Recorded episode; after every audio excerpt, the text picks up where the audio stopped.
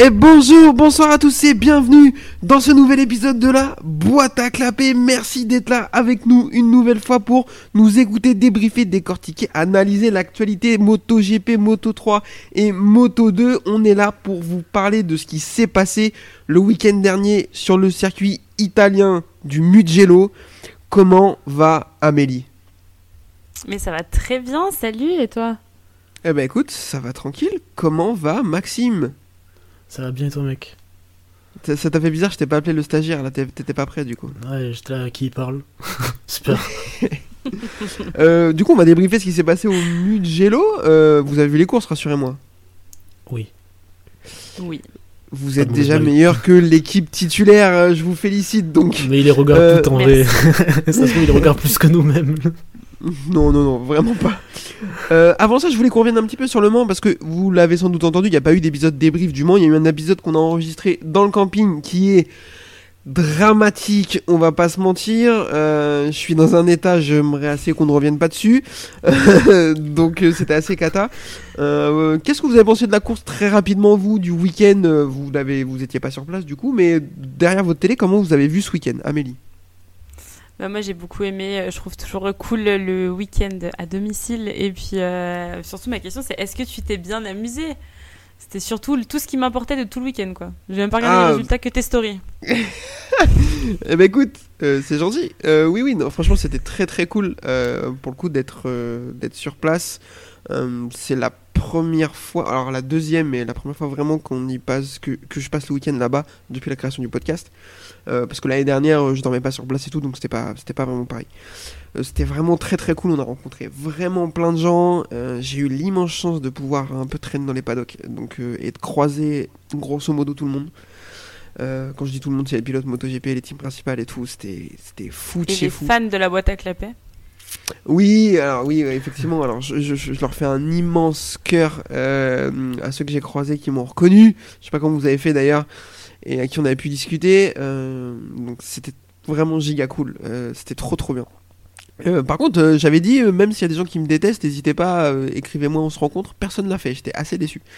J'aurais adoré rencontrer des gens qui me détestent, et Dieu sait qu'il y en a énormément, donc euh, j'étais assez étonné qu'il n'y en ait pas. En tout cas, ouais, le week-end était très cool, donc voilà, je, remercie encore une nouvelle fois tous ceux qui étaient là-bas, tous ceux qui étaient sur place, tous ceux qui étaient avec nous, parce qu'il y a des gens qui m'ont supporté une grosse partie du week-end, donc je les remercie aussi, et, et assez pressé de remettre ça l'année prochaine. Euh, Maxime, le Grand Prix du Mans, toi, c'était cool ou quoi? Je me rappelle plus, mec. Euh... Il y a eu une bagarre dans des graviers. Ouais, bah après, ça, c'est des humains. Enfin, je sais pas si on y revient dessus, mais. C'était Mais pas bon. prévu, mais tu peux. Ouais, c'est pas nécessaire, il y a eu assez de débats peut-être dessus. Ouais, je pense. Mais, euh, mais non, non, je pense que c'était un week-end sympa. Ça finit avec un Français sur le podium. Ambiance giga cool. Même en suivant de loin, en fait, tu sentais la hype euh, qui transpirait sur Twitter. C'était, ça avait l'air assez incroyable à vivre de l'intérieur, en tout cas. Euh, donc non, non. Puis euh, le spectacle était quand même plutôt pas mal, assez divertissant, que ce soit course sprint ou, ou course longue du dimanche. Non, non, c'était plutôt cool. Ouais, je suis assez d'accord avec ça. Beaucoup de grosse ambiance. les courses, la course était très cool. La course sprint était assez sympa aussi et tout. Donc pour le coup, on a été assez gâtés et pas de pluie, grosso modo, un petit peu. Je faisais un peu l'acteur hein, dans mes stories Instagram. mais C'était pas cata. C'était pas cata. Non, pour un week-end en moins, et surtout par rapport à ce qu'ils avaient annoncé. euh. Exactement. Euh, parlons d'actualité un petit peu parce qu'il y a deux trois petites choses à dire et notamment la bombe qui est tombée pendant le week-end du Mugello, la séparation entre Fabio Quartararo et son manager Eric Mahé. Ils travaillaient ensemble depuis 2016 et l'arrivée en moto 2, je crois, du français. C'est Eric Mahé qui est, on va pas se mentir, à l'origine et qui est le l'architecte je pense, d'une grosse partie de la carrière de Fabio Quartararo. Quartararo lui doit énormément de choses, je pense. Euh, mais ils ont décidé de se séparer. Ça arrive à un moment où la carrière du Français est très compliquée, où les performances sportives du Français sont dramatiques, où la relation avec Yamaha est très complexe.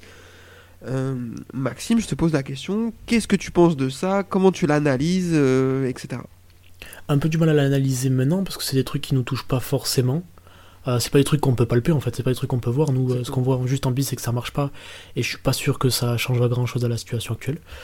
Qu'il soit là ou pas Eric euh, avec Quartaro. Mais donc, ouais, c'est un peu le sentiment que j'ai. C'est, ni chaud ni froid. Pour moi, ça me fait pas grand chose. On rigolera peut-être sur quelques communiqués. Mais, mais, on verra plus tard ce que ça fait sur sa. sur les décisions qu'il prendra. peut-être à la fin de la saison, peut-être en cours, peut-être plus tard. Euh, mais pour l'instant, à l'instant T, surtout sur le sportif, ça n'influe pas grand-chose, donc ça me touche pas spécialement. Dac. Euh, Amélie, même question. Qu'est-ce que tu penses euh, de cette news?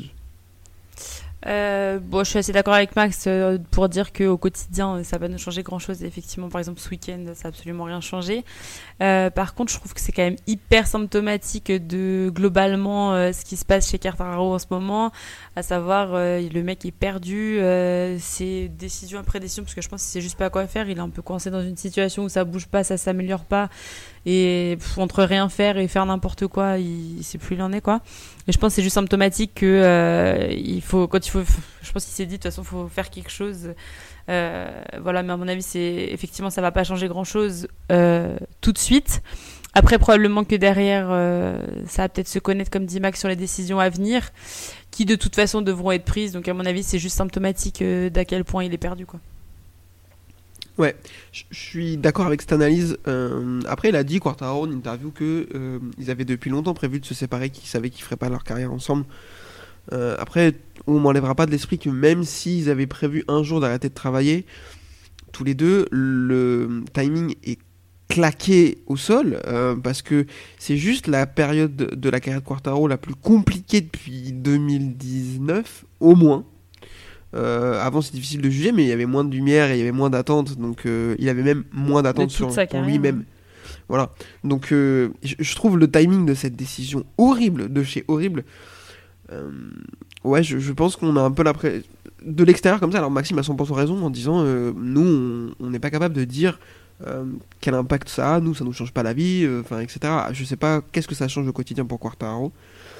Mais ce qui est sûr, c'est que ça ressemble clairement à une décision qui est prise à la va-vite, euh, sous le coup de la colère, parce que ça marche pas et que ça l'agace. Et je pense qu'il est frustré de la signature de chez Yamaha l'année dernière. Il a signé pour deux ans et peut-être, alors là c'est de la discussion de comptoir, mais de toute façon on fait que ça ici. C'est de la supputation. euh, peut-être qu'il tient une part, il, il- il attribue une part de responsabilité à sa situation actuelle à Eric Mahé. Peut-être que lui, au final, on sait pas, ça c'est des choses internes. Euh, lui, il avait voulu signer, il avait une autre offre qui l'intéressait. Eric Mahé l'a convaincu de signer chez Yam, et finalement ça se passe pas bien chez Yam. Du coup, il se sépare de son manager. C'est ouais, ce que je voulais dire aussi, c'est choses- que il a l'air assez coutumier du. Alors, c'est un peu compliqué parce qu'après c'est un peu tous les pilotes, mais euh, dans ce qui ressort souvent dans ses déclarations et encore ce week-end, c'est que c'est souvent un peu la faute des autres.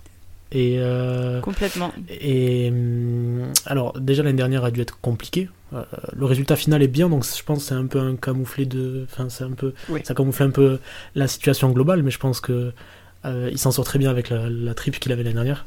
Et, euh, et donc cette année ça recommence et comme tu dis, ça se trouve lui il voulait pas re-signer là du tout ou avait des réserves en tout cas. On l'a peut-être poussé pour certaines raisons euh, qu'on connaît pas au final. Et après on fait que des suppositions, mais ça se trouve voilà Maël a peut-être orienté vers ce choix-là et et donc ça a précipité les choses. Je pense que dans son mood et dans sa façon de voir les choses, il est un peu tu sais, on, y reviendra toujours, c'est un peu la phrase de tonton, mais un peu typé. il a, je pense, comme modèle beaucoup Lewis Hamilton, qui gère lui euh, son image tout seul. Euh, je pense que c'était peut-être un de ses objectifs euh, dans le futur. Mais je pense que peut-être la situation actuelle a fait accélérer les choses. Ça, c'est sûr. Ouais, je pense qu'on Après- peut dire avec euh, quasi certitude, à mon avis, que si là euh, la saison se déroulait comme il voulait, à savoir s'il était euh, concurrent au titre, s'il était compétitif, machin, ça serait juste jamais arrivé, à mon avis. quoi. Ouais, je- bien bah, sûr que- c'est quasiment sûr. Il n'y aurait pas de raison que ce soit arrivé C'est- euh, c'est- autrement c'est que très- parce que ça va mal, quoi. Ouais, c'est très rare d'avoir des gros changements comme ça quand ça va bien. Quand ça va bien, Mhm. généralement, ben, on change pas une équipe qui gagne. quoi. Comme tu dis, euh, Cartas, c'est vraiment la signature de c'est un peu la faute des autres. Et à force, euh, quand ça fait six mois que tu remets tout sur Yam, il faut changer de cible Bon. aussi, tu vois. Donc, euh, Après, tout est blanc. si ça s'améliore tout pas, oui, oui. Ouais, il n'y a pas, il y non, a pas que pas du que, blanc et je du dis pas mais- que c'est que de sa faute à lui aussi, mais dans le sens où euh, effectivement euh, c'est un peu coutumier de d'essayer de tout changer alors que le problème pff, vient pas à mon avis Ouais. Je, je pense que c'est un sacré bordel. Après, peut-être que ça les aidera aussi à mettre un peu tous au clair. Euh, qui sont entre Puis bon, de toute façon, il marche vachement aussi euh, au mental, euh. Donc s'il a besoin euh, de changement, ne serait-ce que pour tenir un tout petit peu, ouais, c'est ça. Juste se dire, bah, il y a du changement. Ça et a bien moins, marché, hein. spoiler. Ouais. Parce qu'apparemment, en plus, c'est quelque chose. Arrête, vendredi pour samedi, c'était un peu ambitieux. Non, mais la décision apparemment a été prise à et c'était déjà effectif au Mans parce que Eric May apparemment n'était pas là. Effectivement. Alors, oui, euh, j'étais dans les paddocks, je ne l'ai pas croisé, euh, effectivement. Euh, C'est euh, pas à Gérez où il fait euh, l'interview genre euh, scandaleuse, Maë Si. Et je me suis demandé s'il n'y Est-ce avait que, pas un lien ça de sort pas de causalité. là? Mais on sait pas. C'est pour ça on sait pas ce qui s'est passé. On- Et on sera Ouais. peut-être jamais, mais c'est, je pense que c'est beaucoup de choses. Euh, la situation actuelle, Ouais. euh, il suffit qu'il se passe quelque chose qui, qui soit la goutte d'eau et vas-y. Oui, puis euh, euh, c'est vrai que ça paraît pris à la va-vite, mais ça se trouve, c'était aussi dans les tuyaux depuis euh, beaucoup plus longtemps Mm. que ça. Et juste, ça Et- tombe maintenant, donc on fait rapidement les raccourcis parce que ça va mal. Exactement, tu rajoutes une situation compliquée plus une interview catastrophique, euh, ça a été les deux choses qui ont fait accélérer un processus qu'ils avaient déjà en tête tous les deux depuis longtemps, Mhm. potentiellement. Plus tout ce qu'on sait pas. Euh, C'est ça qui. Plus. Ouais, mais nous, on brode 10 minutes sur des trucs sur lesquels on n'a aucune On a information. aucune on est idée. des on aime trop ça, on mec. Moins on en sait, mieux c'est. hein. C'est- On aime trop spéculer, mec. Euh, Je rappelle, je rappelle qu'on a dit qu'on ne devait pas, on avait beaucoup de choses à dire qu'on ne devait pas traîner. On vient On fait, ouais, même 10 exactement. minutes sur ça. J'allais le dire. Euh, du coup, je vous propose qu'on parle un petit peu de sportif et avant qu'on enchaîne sur le débrief des courses et votre avis sur le circuit, je voulais juste votre avis sur l'accrochage Marquez-Peco en Q1 ou en Q2. Euh, grosso modo, juste pour vous la faire, euh, Marquez sort des stands.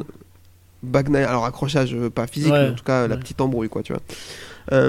Marquez sort des stands pour essayer d'attraper la route Bezzecchi, selon ses dires.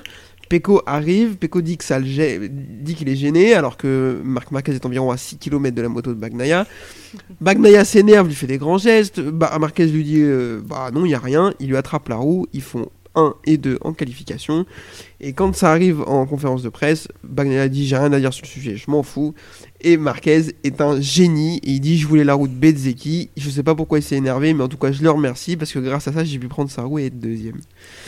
Euh, je voulais juste votre avis vite fait là-dessus, que ce soit sur la partie euh, purement piste, est-ce qu'il y a vraiment gêne ou pas, et sur la partie déclat, Maxime. Sur la partie piste, je pense que c'est compréhensible. Euh, ah, comment dire? Euh, Quelqu'un d'autre aurait peut-être, je sais pas, il aurait, il aurait pu très bien freiner euh, plus tôt. Il aurait Et pu. euh, voilà, il sort devant. Ça le gêne, je pense. Et Bagnaia frustré. C'est pas tellement contre Marquez, ça aurait pu être n'importe qui, je pense, il aurait gueulé, tu vois. Et vraiment, il est frustré parce que je pense il, il se déconcentre lui-même. Et je pense. euh, bah après, il crie sur Marquez, mais c'est une façon d'évacuer sa frustration, je pense. Puis après, l'autre, il au basque pendant un tour, donc euh, forcément, ça l'agace encore plus. Euh, après, je trouve ça intelligent de la part de Bagnaia de pas commenter, de pas rentrer dans la guerre du tout. Oui, Il a, pas, suis il a d'accord. pas besoin de ça. Il a pas besoin de ça. Et Marquez, c'est pas du tout son adversaire. Et même s'il l'était, je pense que c'est très intelligent de pas y rentrer dedans. Euh, bon, il tente quand même Marquez. Et c'est du, c'est pour ça qu'on l'aime, c'est drôle. Mais euh, et, et je pense qu'il ils ont été, il a été briefé chez, autant par Ducati que par Rossi, peut-être, en, en lui disant, mec, si, surtout rentre pas dans une guerre avec lui. et, mais, mais après, les, les grands pontes de chez Ducati s'en chargent euh, pour faire de la politique. Donc euh, je pense que c'est plutôt une bataille dans laquelle Marquez euh, ben, perdra ou en fait il n'y a, pas- y a pas de guerre à avoir quoi. Yes, je suis assez d'accord. Euh, Amélie, ton avis? Euh, moi, je pense, bah, à mon avis, à mon sens, sur la piste, il y a quasiment juste rien, et c'est plus au contraire parce que c'est Marquez qu'il y a une réaction comme ça, et parce qu'on sait qu'il a l'habitude de faire ça, et que forcément, du coup, euh, tout de suite, il y a de l'interprétation en ce sens parce que c'est lui. Mais en soi, sur la piste, euh, si c'était quelqu'un d'autre, ça aurait juste fait quasiment pas de drama, je pense. Et je pense que c'est aussi pour ça que Bagnaia réagit comme ça parce que c'est Marquez. Euh, après, oui, la façon de réagir de Bagnaia est intelligente. Moi, j'adore, euh, j'adore la com à la Marquez. Moi aussi. Il, il me fait juste trop rire, genre tous ces petits pics, ces petits sourires, ces petits machins. Effectivement, euh, il dit je m'en fous, ça me concerne pas en conférence de presse, mais même là, tu sais que ça l'a fait quand même chier. Que Marquez, il y a un petit côté Marquez il gagne quand même un petit peu parce que ça l'atteint. Moi, j'adore ce, j'adore cette com. Euh, juste pour le spectacle, j'ai trouvé ça cool. Après, effectivement, je pense que Marquez il récolte aussi euh, ce qu'il a semé, à savoir que euh, bah, depuis le temps qu'il se comporte comme ça, le moindre truc, les gens ils vont direct euh, l'attaquer et prendre mal et machin, euh, et, ça, ça lance un gros truc. Mais franchement, il m'a quand même régalé. euh, J'ai souri autour de ça parce que c'est du grand Marquez quoi. Yes, pareil, je vais pas vous paraphraser, je suis assez d'accord. Juste pour une fois, Bagnaia a eu une bonne réaction, je trouve, parce que derrière ça, il va claquer la pôle, il va claquer un temps assez colossal. Donc, pour le coup, belle réaction sportive de Bagnaia aussi. Ah, surtout qu'on en fait tout cas pour. pas euh, déconcentré et puis euh, ça n'a pas d'effet sur sa sur parce qu'il y a quelqu'un d'autre avec un tout petit peu moins de mental aurait eu vite fait aussi de se faire euh, Oui, Avoir de la- de se par- à la déconcentrer. Et on sait que Marquez, Bag- hein, ouais. Bagnaia est capable de ça, donc c'est pour ça que pour le coup, il y a une Oui. belle réaction de, de Bagnaia. il a été même Ah, euh, surprenant bien Après, tu vois, je trouve ça dommage. euh, je trouve ça dommage qu'ils entretiennent ça au final, parce que tu vois, on en parle encore alors qu'il s'est vraiment rien passé pour le coup. Enfin, c'est genre, euh, Ah oui. c'est plus Oui. que rien. mais c'est Mais, parce mais que après, mais il y a, c'est, je crois c'est Cha- hein. c'est Chabati sur la grille qui en rajoute, genre euh, quand il interviewe Ouais. au canal le dimanche, s'il te plaît, le dimanche. Il y revient dessus en lâchant un petit, ménage, un petit message énigmatique. Enfin, je trouve ça inutile. Et ça sert à rien de l'entretenir, il s'est rien passé. Enfin, Oui, c'est inutile, mais ils ça. aiment, enfin, de manière générale aussi, je pense que l'opinion publique aime bien euh, le personnage que Marquez fait. Marquez, il sait très bien ce qu'il fait. Puis un petit peu de drama, ça fait jamais euh, de mal Ouais, mais au, aucun four, euh, en- au dehors de la piste, tu vois. aucun, Aucun, intérêt, intérêt, de, clairement. Ah oui, aucun de relancer ça aucun. Enfin, c'est- mais bon, c'est comme ça. Ah oui, complet. Mais Ducati, je pense que c'est tellement inattaquable en ce moment que ça fait plaisir de pouvoir leur faire des petites piques sur autre chose. C'est pas faux. Euh, avant qu'on enchaîne, du coup, je vous demande votre avis vite fait sur le circuit. Euh, Amélie, qu'est-ce que tu penses de ce circuit qui est le Mugello? Moi, j'aime bien le Mugello. Je trouve que c'est un beau circuit. Euh, pas particulièrement dangereux ou plus. Franchement, j'ai pas des milliers de choses à en dire. La seule chose que j'en ai discuté avec mon père, je lui ai dit Toi, tu penses quoi du circuit? La seule chose qu'a dit mon père, c'est si les motos elles prennent 360, ça n'a rien à voir avec le circuit et juste avec Gigi Dalinia. Voilà, c'est tout ce que j'ai à dire sur le circuit pour citer mon père. Euh, Et toi, Maxime? Euh, intéressant en Moto 3. Incroyable. Il devrait rouler là-dessus toute l'année. C'est... Bah, En fait, Mais, en Moto euh, 3, il est chiant. Là, il n'y a pas eu trop eu ça, mais en Moto 3, pour y avoir que 3 tours d'habitude dans les courses, parce qu'en fait, euh, ils rentrent dans le dernier tour, ils sont tous en paquet de 25. Donc, euh, Ah, mais c'est incroyable. général. Il, il se passe des choses, qu'au moins on se fait pas chier. Mais, euh, Ouais. mais après, c'est un circuit ok, quoi. C'est pas, euh, pas transcendant. C'est, c'est cool, c'est bien. C'est pas, Pas c'est pas le pire, mais c'est pas le meilleur, quoi. C'est pas... pas transcendant le Mugello, mec, tu vas te faire. euh, Ouais, mais enfin, c'était pas. Ah non, mais moi, je suis d'accord. moi, je suis d'accord. Moi, je, je trouve que c'est un bon circuit. Je trouve qu'il est surcoté parce que les gens nous le vendent comme potentiellement le meilleur du, du, du- de l'année, alors que pas du tout pour moi. Je sais pas, on n'a pas des images spectaculaires, on n'a pas des grands virages avec des grands travers, des, des grandes slow-mo, des, des grandes passes d'armes, tu des- regardes des- d'ailleurs, on il n'y a pas- on tellement des, de. On n'a pas des trucs qui nous font vibrer, quoi, tu vois, genre des trucs où on Et même, même au niveau de la course, ça se ressent pas. euh, T'as t'as pas euh, tout un tas de faits de course liés au circuit comme t'as ailleurs, Portima ou autre. Quoi. Ouais, c'est ça. Ouais. Pour moi, il y a deux, deux, deux trucs qui sont cool. C'est bah, la fin de la ligne droite avec San Donato, le premier virage, là, qui est vraiment très cool. Et Arabiata 1 et 2, qui sont les virages en montée, là, sur l'angle, qui passent très très fort. Ça, c'est c'est joli. Mais il est vallonné et tout. C'est c'est un beau circuit, vraiment. Il mérite d'avoir sa place ici, etc. Mais. Ah, tu veux pas le Ouais, bah supprimer après- du calendrier, c'est déjà ça. non, non, non, bah non, quand même. Il mérite d'avoir Euh, sa place. Mais oui, quand même. Ceux qui disent que c'est le meilleur du monde, ils vont pas apprécier. Non, mais c'est pas grave. Euh, allez, bah, je vous propose qu'on enchaîne avec les débriefs des courses. Euh, c'est parti pour la Moto 3. La course Moto 3, donc sur ce magnifique circuit euh, du Mugello. Maxime, je te laisse les manettes pour nous raconter ça. Avant de vous parler de la course et du sportif, je voulais quand même qu'on ait une petite pensée pour un jeune pilote français qui nous a quitté trop tôt cette année. Rip Lorenzo Felon, toujours pas là, opéré le 30 mars, 10 semaines d'absence pour une omoplate grandement fracturée et euh, des problèmes de luxation d'épaule à répétition. Euh, on sait que c'est difficile de revenir euh, d'une omoplate fracturée, on peut en témoigner euh, Enea Bastianini, bon, sauf que lui il revient pour une moto qui fait 300 chevaux. Felon, euh, je suis pas sûr qu'il en soit là. Mais, euh, mais bon, toujours pas là. Qu'est-ce que, est-ce que vous avez un avis là-dessus? Est-ce que, Qu'est-ce que vous en pensez? Moi, j'ai, je pense qu'il y a des chances qu'on le revoit jamais, je pense, ou épisodiquement, parce que, enfin bon, on va pas revenir sur le truc, hein, mais tout ce qui lui arrivait personnellement, en plus fin d'année dernière, ont pas dû l'aider. Déjà, il avait pas l'air d'avoir une motivation à toute épreuve. Là, en plus, il se blesse, euh, il met du temps à revenir. Luxation d'épaule, j'ai eu ça au début de l'année, c'est, ça fait mal, hein, c'est pas la question, mais un sportif pro et tout, je, je trouve que c'est très long pour revenir. Euh, Homoplate, donc, euh, homoplate pété quand même, sur un tour de chauffe, homoplate pété. Ah oui, non mais ça marche une moto 3, t'as vu, ça guidonne. Hein. Non, après, c'est Euh, peut-être non, d'avant. mais après, on il a- espère pour aussi- lui. On espère. Aussi pour sa défense, avant que. Il avait annoncé euh, qu'il souhaitait prendre son temps. Avant de revenir, pas brûler les étapes, etc. Euh, c'est ce qu'il avait dit. C'est son dernier communiqué, enfin, le dernier article qui parle de lui. En tout cas, il avait dit vouloir prendre son temps. le temps, est-ce qu'il va pouvoir le prendre, Amélie, en sachant que, par exemple, Mignot, son remplaçant, partait 7ème sur la grille ce week-end? Justement, il y a, je pense qu'il y a deux choses. Il y a à la fois le fait qu'effectivement il voulait prendre le temps, machin, et comme dit Kevin, je trouve que c'est quand même de toute façon très long euh, comme convalescence. Et d'ailleurs, j'étais assez étonnée parce que dans son dernier communiqué euh, dont tu parles, il avait l'air encore assez motivé, d'avoir assez le moral, alors que, à mon sens, euh, exactement en début de saison, il n'avait pas une, une motivation à toute, à toute épreuve. Et en plus, vu qu'il traîne, je suis en train de me dire, ça sent très mauvais. Et il y a aussi surtout qu'effectivement, ça pousse pour prendre sa place sur la grille et que eux, ils attendent pas. Donc, à mon avis, euh, il y, a, il y a les deux choses. Il est pas motivé et derrière, il y a tout le monde qui veut prendre sa place. Ça sent pas bon. Pour ma part, un peu peur que ce soit quand même un, un peu. euh, Pas un robot, mais qu'il était là parce que son père le poussait vachement, la passion commune, etc., qui vivaient ensemble. Euh, Moi, c'est ma théorie aussi. Depuis, Oui, depuis oui. qu'il est, depuis qu'il est plus là, son père, ben. Un peu peur que ces, derniers, ces dernières déclats soient un peu poussés par les sponsors et par le fait que ben voilà, il était engagé, Mhm. ils sont obligés de le faire. On verra bien, peut-être qu'il nous fera mentir. On parle, on spécule. Moi, j'en mais- sais qu'il y a beaucoup de choses, il y a beaucoup de choses qui font euh, que ça va peut-être être compliqué de revenir. Et est-ce que quand il va vouloir ou qu'il sera prêt à revenir, il y aura encore de la place pour lui? Ah, La comparaison peut faire mal en tout cas, je pense. Mhm. En tout cas, euh, ses petits collègues l'ont pas attendu, et surtout un, Denis Onchou, hein, qui était particulièrement performant ce week-end. Euh, ben, c'est tout simple, il a fait premier de la FP1, FP2, FP3, Q2. Il partait premier sur la grille en étant particulièrement solide dans le secteur 3. Personne ne comprenait par là où il passait. hein.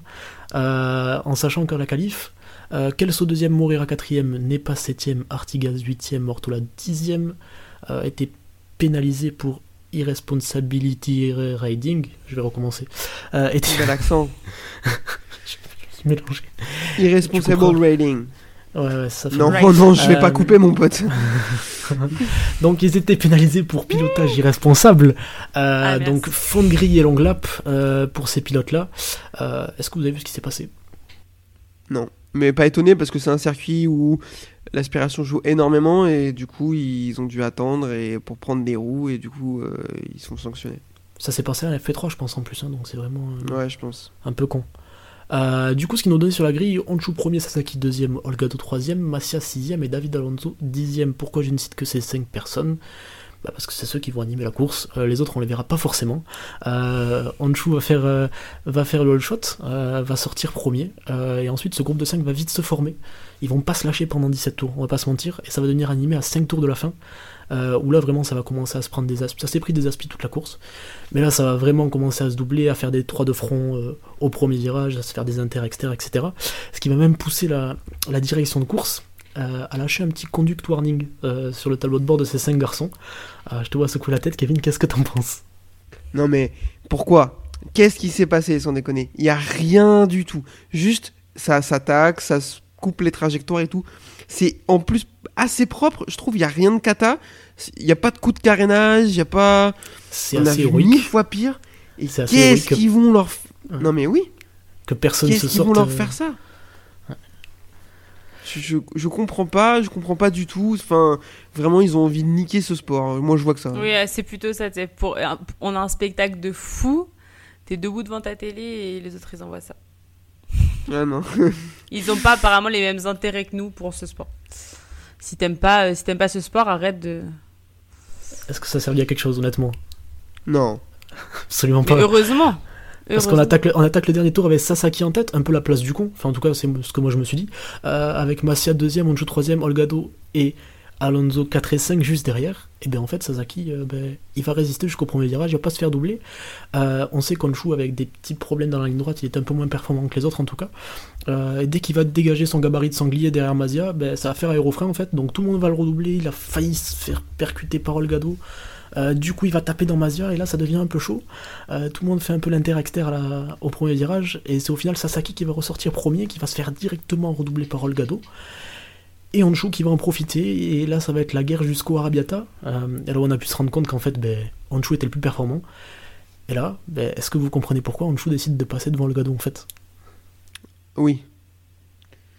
Oui, moi, moi je comprends parce que. hum, Après, je vais le découper, euh, Denis Onjou, hein, mais euh, je comprends pour deux raisons. La première, c'est qu'il sait très bien que dans la ligne droite, euh, s'il sort derrière, il, manque trop de vitesse. Sans doute dû à son gabarit aussi. Il doit faire 10 kilos de plus que les autres, donc il manque trop de vitesse. Et il sait que même à la spi, c'est compliqué. Toute la course, même à la spi, tout le monde se double à la spi et lui, lui, il a du mal. Et il double à cet endroit parce qu'il sait où est-ce qu'il est plus fort. Il sait qu'il met 5 dixièmes à tout le monde dans le secteur 3. Donc en entrée de secteur 3, il, dit, il se dit je passe, j'essaie de leur mettre un éclat et je prie pour que ça passe pas jusqu'à la ligne d'arrivée. Donc en fait sa stratégie elle est pas si mauvaise. Son dépassement il est, il est incisif, il est vraiment en mode, il lui met un petit coup en mode, euh, il essaie de l'intimider un peu le gado. Très très chaud. Ouais, mais pour le coup, c'est ce qu'il fallait faire. Moi, je pense qu'il a eu la bonne stratégie et on va le voir. euh, Enfin, tu vas dérouler ton truc, mais c'est pas loin d'être payant quand même. Qu'est-ce que t'en as passé toi, Amélie? Rien à dire de plus. Il a tout dit. Je- Il a tout dit, je vais pas paraphraser. non, franchement, j'ai rien du tout à dire de plus. Euh, je suis assez d'accord avec Kevin, de toute façon. euh, Ouais, ça, ça, ça se verra euh, après que. je- Enfin, je suis d'accord que de toute façon, il n'avait pas de trop, trop d'autres choix que de faire ça. C'est un peu la seule possibilité qu'il avait de tenter. Donc, Alors moi je suis pas si d'accord que ça avec vous parce que Jules Cluzel là s'est bien fait remarquer. Euh, ben Honshu il s'est un peu agité toute la course. On le déteste d'ailleurs, hein, il était vraiment détestable. Il voulait absolument prendre la tête, absolument passer devant tout le monde parce qu'il était persuadé d'avoir plus de rythme, ce qui était pas faux. Mais sauf que les autres du coup ben, ils ont pu voir comment il passait. Alors euh, c'est peut-être une légende, mais en tout cas ben, il a lâché personne dans le secteur 3, ils sont sortis à son cul dans le secteur 4. Ah si, ah si, il avait que 3 Il y a un dixièmes, il petit- avait il y a un vraiment petit pas... truc, il y a un Ouais, petit y a truc rien quand du même, tout. Je te jure que Sasaki le dernier tour il attaque plus loin que lui. Hmm, ouais, j'ai l'impression que sorti du secteur 3, ils sont plus dans son, ils sont plus exactement dans son échappement quand même. Et même sorti d'un virage, Olgado, il a, un- il est pas dans sa roue quoi. Il y a un- dit il y secteur a 4 alors qu'il n'y a pas de 3-4 mètres. secteur 4 d'ailleurs. C'est compliqué. Il est- C'est compliqué. Ouais. Je pense qu'il avait pas trop de solutions. Secteur 3, en tout cas, les autres derrière, bah, ils sont comme des chiens. ils lâchent pas, ils sont vraiment à la limite, je pense, par contre. Mais, euh, il n'arrive pas à faire le trou, peut-être dû aussi à des pneus usés. Attention, il a 17ème tour sur 17. Tu fais pas la même différence que qu'avec un 39. Mais euh, en tout cas, bah, il sort pas assez loin et il se fait prendre sur la ligne par Olgado, voire presque par Sasaki. Il a eu chaud sur ce coup-là. Euh, Qu'est-ce que vous avez pensé du coup de ces derniers tours? Chais. Voilà, ce que j'en ai pensé. Vas-y, Vas-y, je te laisse Amélie, développer d'abord Amélie. ouais. Vas-y Amélie. Euh, bah moi je suis d'accord euh, je suis d'accord que c'était bah, bon je trouvais que c'était de toute façon un spectacle de fou Euh, je suis beaucoup moins catégorique que Kevin j'aurais pas été euh, outré si euh, si il l'avait fait après euh, pour le spectacle j'ai trouvé ça trop beau et j'ai effectivement j'étais à peu près certaine que euh, Sasaki allait aussi euh, lui lui laisser la troisième place finalement non il était en planque derrière il attendait que ça mais euh, non bah pff, je suis pas je suis pas fâchée euh, que que Olgado ait gagné ni que Sionchu l'avait gagné mais voilà je trouve que c'est un beau spectacle Est-ce que tu trouves pas, Kevin, un peu qu'en fait, bah, il mérite de se faire sauter avec le comportement qu'il a eu toute la course? Oui, ah non mais oui. Moi je trouve, moi je trouve que oui. Moi, je le trouve. Ça fait plusieurs fois que je, je le dis. Je trouve que sa mentalité elle est un peu catastrophique. Euh, à Valence l'année dernière, je l'ai trouvé honteux, honteux parce qu'il se fait rouler dessus par Guevara dans le dernier tour et euh, quand ses mécanos viennent pour le, le, le- le féliciter, le consoler un peu et tout, il est en mode cassez-vous et tout. Enfin, enfin, je sais pas. J'aime pas du tout sa mentalité. Le mec, le gars fait des grands gestes toute la course, frérot. Concentre-toi, tiens le guidon. Tiens le guidon, ça sert hein, pour tourner dans les virages, tu vois. Et ouais, je, je sais pas, j'aime pas du tout sa mentalité. Euh, il est fort, hein, c'est pas la question. Mais ouais, alors là, franchement, moi, en plus, je crois que mon préféré de la catégorie, c'est Olgado. Donc, euh, il vient lui faire un petit truc là, un petit en mode, euh, en mode autoritaire, genre tu vas rester deuxième, et derrière, un, demi, un demi-tour plus tard, l'autre il le saute sur la ligne. Ah ouais, ouais moi j'étais content. Pour le coup, j'étais Quand content. toute la course, il a fait que les doubler, il a fait des signes, genre suivez-moi, je suis le meilleur. Oh. Bon, par contre il était pour le coup il était vraiment fort parce que moi samedi j'étais Oui. vraiment certaine que c'était pour lui dimanche hein. et j'étais d'ailleurs Ouais, moi- étonnée que- qu'il y ait autant de, de concurrence parce que je pensais qu'il allait aussi survoler la course Pour être Moi certain aussi, parce que, que, les essais, Vas-y, vas-y. pour la, la première fois de ma vie, peut-être j'ai grosso modo tout vu. Euh, ce qui leur met en P1, P2, P3, c'est la folie. hein. C'est, Il Mhm. était vraiment au-dessus, il était genre entre 5 et 7 dixièmes plus rapide que tout le monde. bah moi je pensais vraiment que c'était pour lui dimanche Ouais, et moi, j'étais aussi, ouais, moi aussi. étonnée que- d'ailleurs qu'il y, ait pas plus J'avais- d'écart que ça Ouais, j'avais peur qu'il s'échappe. J'avais peur qu'il réussisse à ouais, je s'échapper. pensais, je pensais vraiment que ça ferait ça donc Du coup, noter plus quand même que- du spectacle À noter quand même que du coup, les 4 derrière, euh, même les 5, ils ont réussi à amener un train d'enfer et personne n'est tombé, pas de déchets. Donc c'est quand même euh, à noter dans cette catégorie, où il y en a quand même assez souvent. Il y en a souvent au moins un qui se met donc en le Mugello n'est pas un circuit très dangereux parce que tu fais exactement la même chose à Portimao il y a trois morts T'en parleras à Sasaki du coup, hein, parce que vu ce qui se met au dernier tour. euh, euh, Suzuki, pardon. Suzuki, Il s'est dé- Suzuki. Ouais, Suzuki, ouais. Il s'est défoncé, c'est incroyable. Euh, petite pensée quand même pour Morera, qui euh, sort, qui part P24, sort P9 au bout de 3 tours. C'est- il se mange, il se mange façon- lap, mais il remonte quand même 7. Euh, Franchement, Ouais, c'était honorable. hein. honorable. Ouais, la septième place est honorable. hein, parce que fond de la grille plus longue lap. Lui et Ortola, sans la pénalité, ils sont dans le groupe de devant. Je pense que ça joue, hein. ça aurait été beau. Dommage. Ouais, ça aurait été vraiment incroyable. beau. Ça aurait été incroyable. Du coup, tout ceci nous amène à une petite question que je voulais vous poser quand même. Euh, Est-ce que dans l'état des choses, ben, Denis Onjou, il peut vraiment prétendre au titre, euh, surtout après un week-end comme ça Est-ce qu'il remonte un peu dans les, euh, dans les côtes Et euh, est-ce que c'est un candidat sérieux au final un guidon de moto 2 l'année prochaine quand il montre un week-end comme ça? Euh, Vas-y, Amélie. Euh, moi, je pense que oui, parce que encore une fois, bah, je répète ce qu'on a dit juste avant, mais quand tu vois comme il survolait euh, les essais samedi, si dimanche il arrive ne serait-ce qu'à s'échapper un petit peu et que t'as pas euh, une telle bataille, pour moi, il est, il est clairement là. Et c'est pas du hasard, c'est pas une fois, c'est pas une fois où là il était là et euh, parce que ça tombe devant ou je sais pas quoi, il a vraiment les moyens de se battre. Donc moi, je pense que c'est un- candidat au titre. Après. euh, Ouais. Après, il y a aussi énormément de concurrence là sur le plateau en Moto 3, donc ça dépendra aussi des autres. Je pense que si je dis pas de bêtises, on rappelle juste Olgado à 100. Que point j'ai 109. pas le- 109 Euh, attends. Ah, ok. Il y a plus ou moins 30 points avec euh, Mazia, non? 35 109 points pour le Gado. euh, ensuite, c'est Mazia à 30. Mazia à 35. 35, Mhm. Ortola à 41, euh, Morera à 45 et Sasaki à 50. Donc tu vois, Denis Onjou, il est même pas dans les 5 premiers au classement. Ouais, mais par contre, c'est vraiment serré devant aussi. Ouais, Il y a, il y bah, a pas- y a plus de chaque, 30 points donc- d'avance pour Ortola quand même. hein. Oui, oui, mais derrière, il y a 5. Tu Derrière, vois, c'est euh, serré. L'autre, il est à 35 et c'est tout à 5 les uns des autres, donc tu as vite fait aussi de Ouais. remonter, surtout quand euh, s'il survole un peu. Kevin, du Euh, coup. moi, j'y crois pas du tout. J'y crois pas du tout. Il manque de régularité. Euh, son début de saison, il est très très compliqué. hein. Donc, euh, il arrive là à ressortir un petit peu la tête de l'eau. Mhm. Mais ouais, c'est serré devant, mais il y a quand même beaucoup de pilotes en fait. Avoir euh, 10 points de retard sur, sur 6 pilotes, c'est pas avoir 10 points de retard sur 2 pilotes quoi. Euh, et puis moi, je, je- je pense que il, c'est pas un- il a du mal à se canaliser, il a du mal à se concentrer, et du coup, c'est compliqué. C'est compliqué euh, de réussir. Pour moi, quand tu, quand tu domines autant un week-end comme il l'a fait, tu peux pas, tu peux pas ne pas le gagner. Si tu gagnes pas, si tu gagnes pas un week-end après l'avoir dominé comme ça, bah tu peux pas, tu peux pas prétendre au titre en fait, parce que du coup, bah il y a un Ouais, autre mec, moi, lui, il je a suis pas dominé. Parce que il a, il a failli le gagner. Tu vois ce que je veux dire? C'est pas comme s'il domine et puis il se fout dehors. Là, c'est vraiment euh, concours Ouais. de circonstances de pas Oui, t'as pas tort. C'est pas comme si Et c'était de s'aborder pas tout seul et tout. tu ouais. vois. Oui, oui, ni qu'il était euh, d'un seul coup euh, euh, survolé les essais, mais qui fait euh, 5, 10, j'en sais rien. Là, franchement, Mm. il s'en est fallu de peu qu'il prenne sa première victoire et il a été là euh, toute la course. Et en plus, je trouve qu'en ligne droite, il était moins bon, enfin, il était moins performant. Non, je pense qu'il a quand même beaucoup de mérite, même si tu l'aimes pas. Je- Effectivement, il y a pas. Contrairement à ce qu'on pourrait croire, il n'y a pas beaucoup de pilotes que j'aime pas, mais alors j'ai vraiment du mal avec Denis Onjo, euh, très Mhm. clairement. Et pour répondre à la question, je tu l'as posée ou pas sur la Moto 2 Euh, Moi en Moto 2, par contre, je pense que oui, il est taillé pour ça, parce que un peu comme ça arrivait à plein de pilotes, ils sont pas le gabarit pour la Moto 3, c'est trop compliqué. Là, rajoute-lui 10 km dans la ligne droite, il le voit pas de la course, hein, très clairement.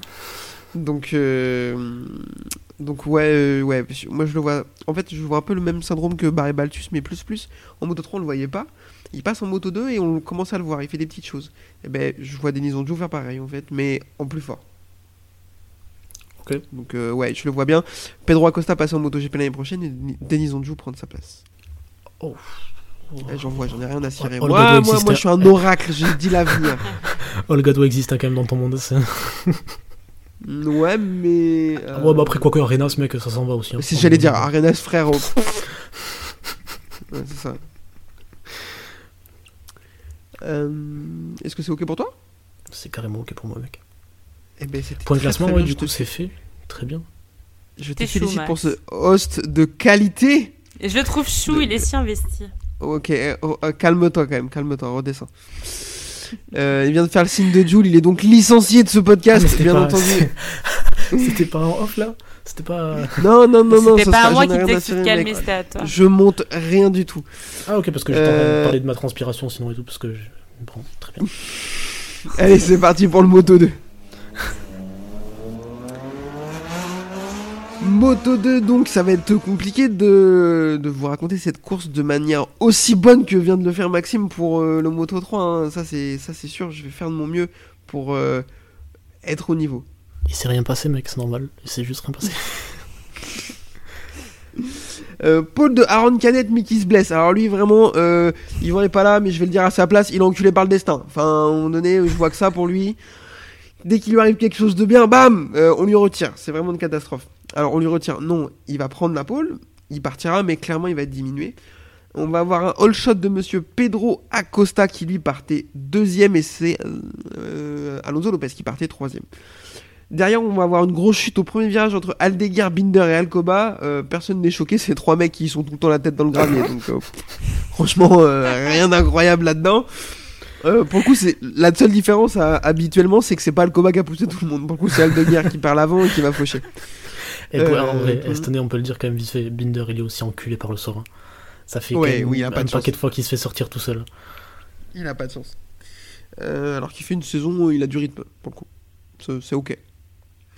Euh, Sam Lowe est deuxième, il fait un bon départ et Alonso Lopez euh, est juste derrière qui a fait un super départ. Alonso Lopez, alors du coup, non, c'est- Sam Lowe qui était 3, Alonso Lopez était plus loin. Il va faire un bon départ et réussir à accrocher le wagon de Pedro Acosta et, de Sam Lowe, voilà. Mais euh, Alonso Il a pas Lopez s'est dit quel que- wagon? Voilà. il s'est dit qu'il allait gâcher la course de notre ami anglais parce que comme il s'engage pas assez lui-même, il s'auto-saborde pas assez, il a considéré Alonso Lopez, je vais l'aider un peu. Euh, il est venu mettre sa moto, il n'y avait pas la place et c'est le bac à gravier instantanément. Derrière, l'ami Alonso Lopez va prendre un long lap qui va rater complètement. Ça m'a buté de rire et du coup il va devoir en faire un deuxième. Maxime, je te pose la question, qu'est-ce que tu penses premièrement de l'accrochage en lui-même Est-ce que le long lap est mérité Et deuxièmement, qu'est-ce que tu penses de la sanction de lui imposer un deuxième long lap après avoir raté le premier Alors, euh, sur l'accrochage, franchement, c'est propre parce que il défonce la course de l'autre, mais lui, il conserve la sienne. C'est quand même pas mal. Euh, Ah oui, là, on, a, c'était- on a affaire à un professionnel, c'est-à-dire que le mec est bon. Mais il est habitué Il est habitué, c'est pas son coup d'essai. Hein. Sam Lowe, j'ai cru qu'il allait l'attendre au bord de la piste. Tu sais, faire comme le gars en karting il y a peut-être 3-4 ans et lui jeter un Ouais, truc à la gueule quand il passe au tour d'après. Vraiment, genre, il était, mais, mais mec, mais il était, mais vert, mais vert quand il rentre au, quand il rentre au paddock. J'ai cru qu'il allait taper, mais son mécano, il savait même pas où se mettre. Il arrive pour lui parler, l'autre, j'ai cru qu'il allait, le- il allait lui mettre un coup de casque. Vraiment, genre, il était, mais fou de rage. Il était fou. Euh, c'est dommage pour lui parce que je pense que il commence vraiment à trouver quelque chose et même il a dit, je crois, euh, j'ai jamais été aussi vite dans ma carrière que maintenant. Euh, C'est sa dixième saison en Moto 2, faut trouver quelque chose un jour à un moment donné. Enfin, je sais pas, Mais la poignée de gaz, la première, trouve quelque Ah, chose, frère. C'est pas, c'est- Puis attends, j'ai jamais été aussi vite que maintenant. Si tu allais pas vite avant, c'est déjà un peu facile.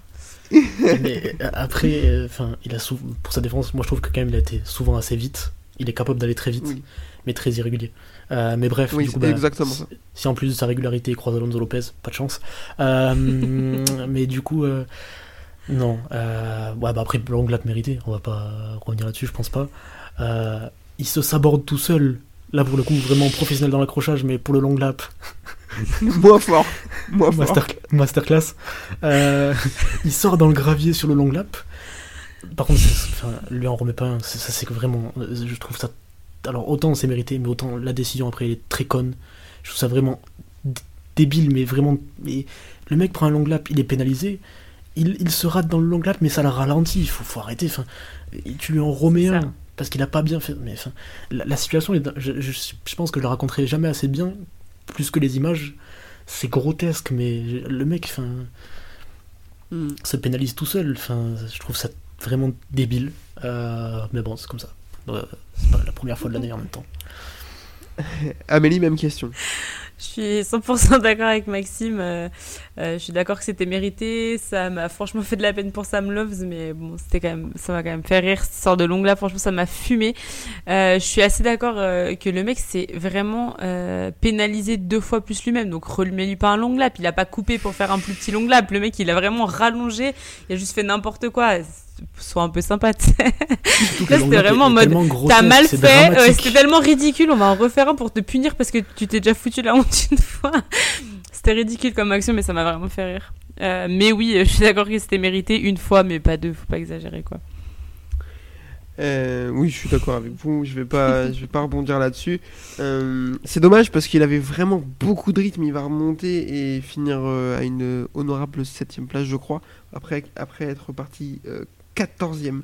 Donc euh, c'est dommage parce que je pense qu'il avait le rythme, pourquoi pas, pour euh, jouer un petit peu avec Pedro Acosta. Peut-être. J'ai regardé le temps autour, franchement, Top 3, Non. c'était bien. Ouais, Acosta, mec, il est. Il était vraiment sur une autre planète, c'est J'ai pas aberrant. regardé ça, effectivement.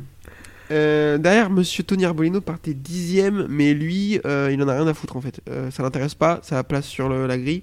Il est tout de suite quatrième après un ou deux tours, je sais plus, mais il est vraiment tout de suite quatrième.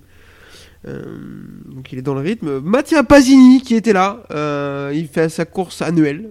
Euh, sa bonne course annuelle, il va un petit peu jouer au niveau du top 10, il va être là. Vraiment, ça fait plaisir, il est là, il n'y a, pas de sponsor sur sa moto, ils en bat les couilles, c'est pas son problème non plus. Mais c'est trop bien. Euh, Lopez, du coup, après ses- son deuxième long lap, va repartir 14ème, comme je l'ai dit, avec Celestino Vietti. Et alors là, Celestino Vietti, j'ai pas compris. Parce que le mec, il est dans le fin fond du classement. Mais il va hyper vite, il double tout le monde lui aussi, mes frères. Pourquoi t'es pas devant En fait, je comprends pas. Qu'est-ce que tu Ils ont, là ils, ils ont dû débrider, je sais pas, c'est comme sur les 50, ils ont enlevé la cale à l'accélérateur, je sais pas, ils ont fait un truc. Mais c'est comme quand tu vas au karting, le mec, il a sa petite télécommande, il fait allez, je l'en rajoute un petit peu et tout, tu vois. Donc, C'est bon, ils tombent euh, Ils tombent plus les gants ou pas Donc ils vont faire une remontée tous les deux. Arbolino va réussir à passer deuxième en doublant euh, Salat chez Canet. Mais Acosta va être beaucoup trop loin. Derrière Salat va complètement drop de rythme et s'écrouler. On va avoir une bonne course de Sergio Garcia aussi, c'est à noter. Qui va terminer, euh, qui va être dans le top 5. Il va se faire ramarrer par Lopez, Vietti et Dixon. Mais en tout cas, il fait vraiment une belle course de... pour un rookie. On fait la bise à Izan Guevara d'ailleurs, qui est là, mais on ne sait pas.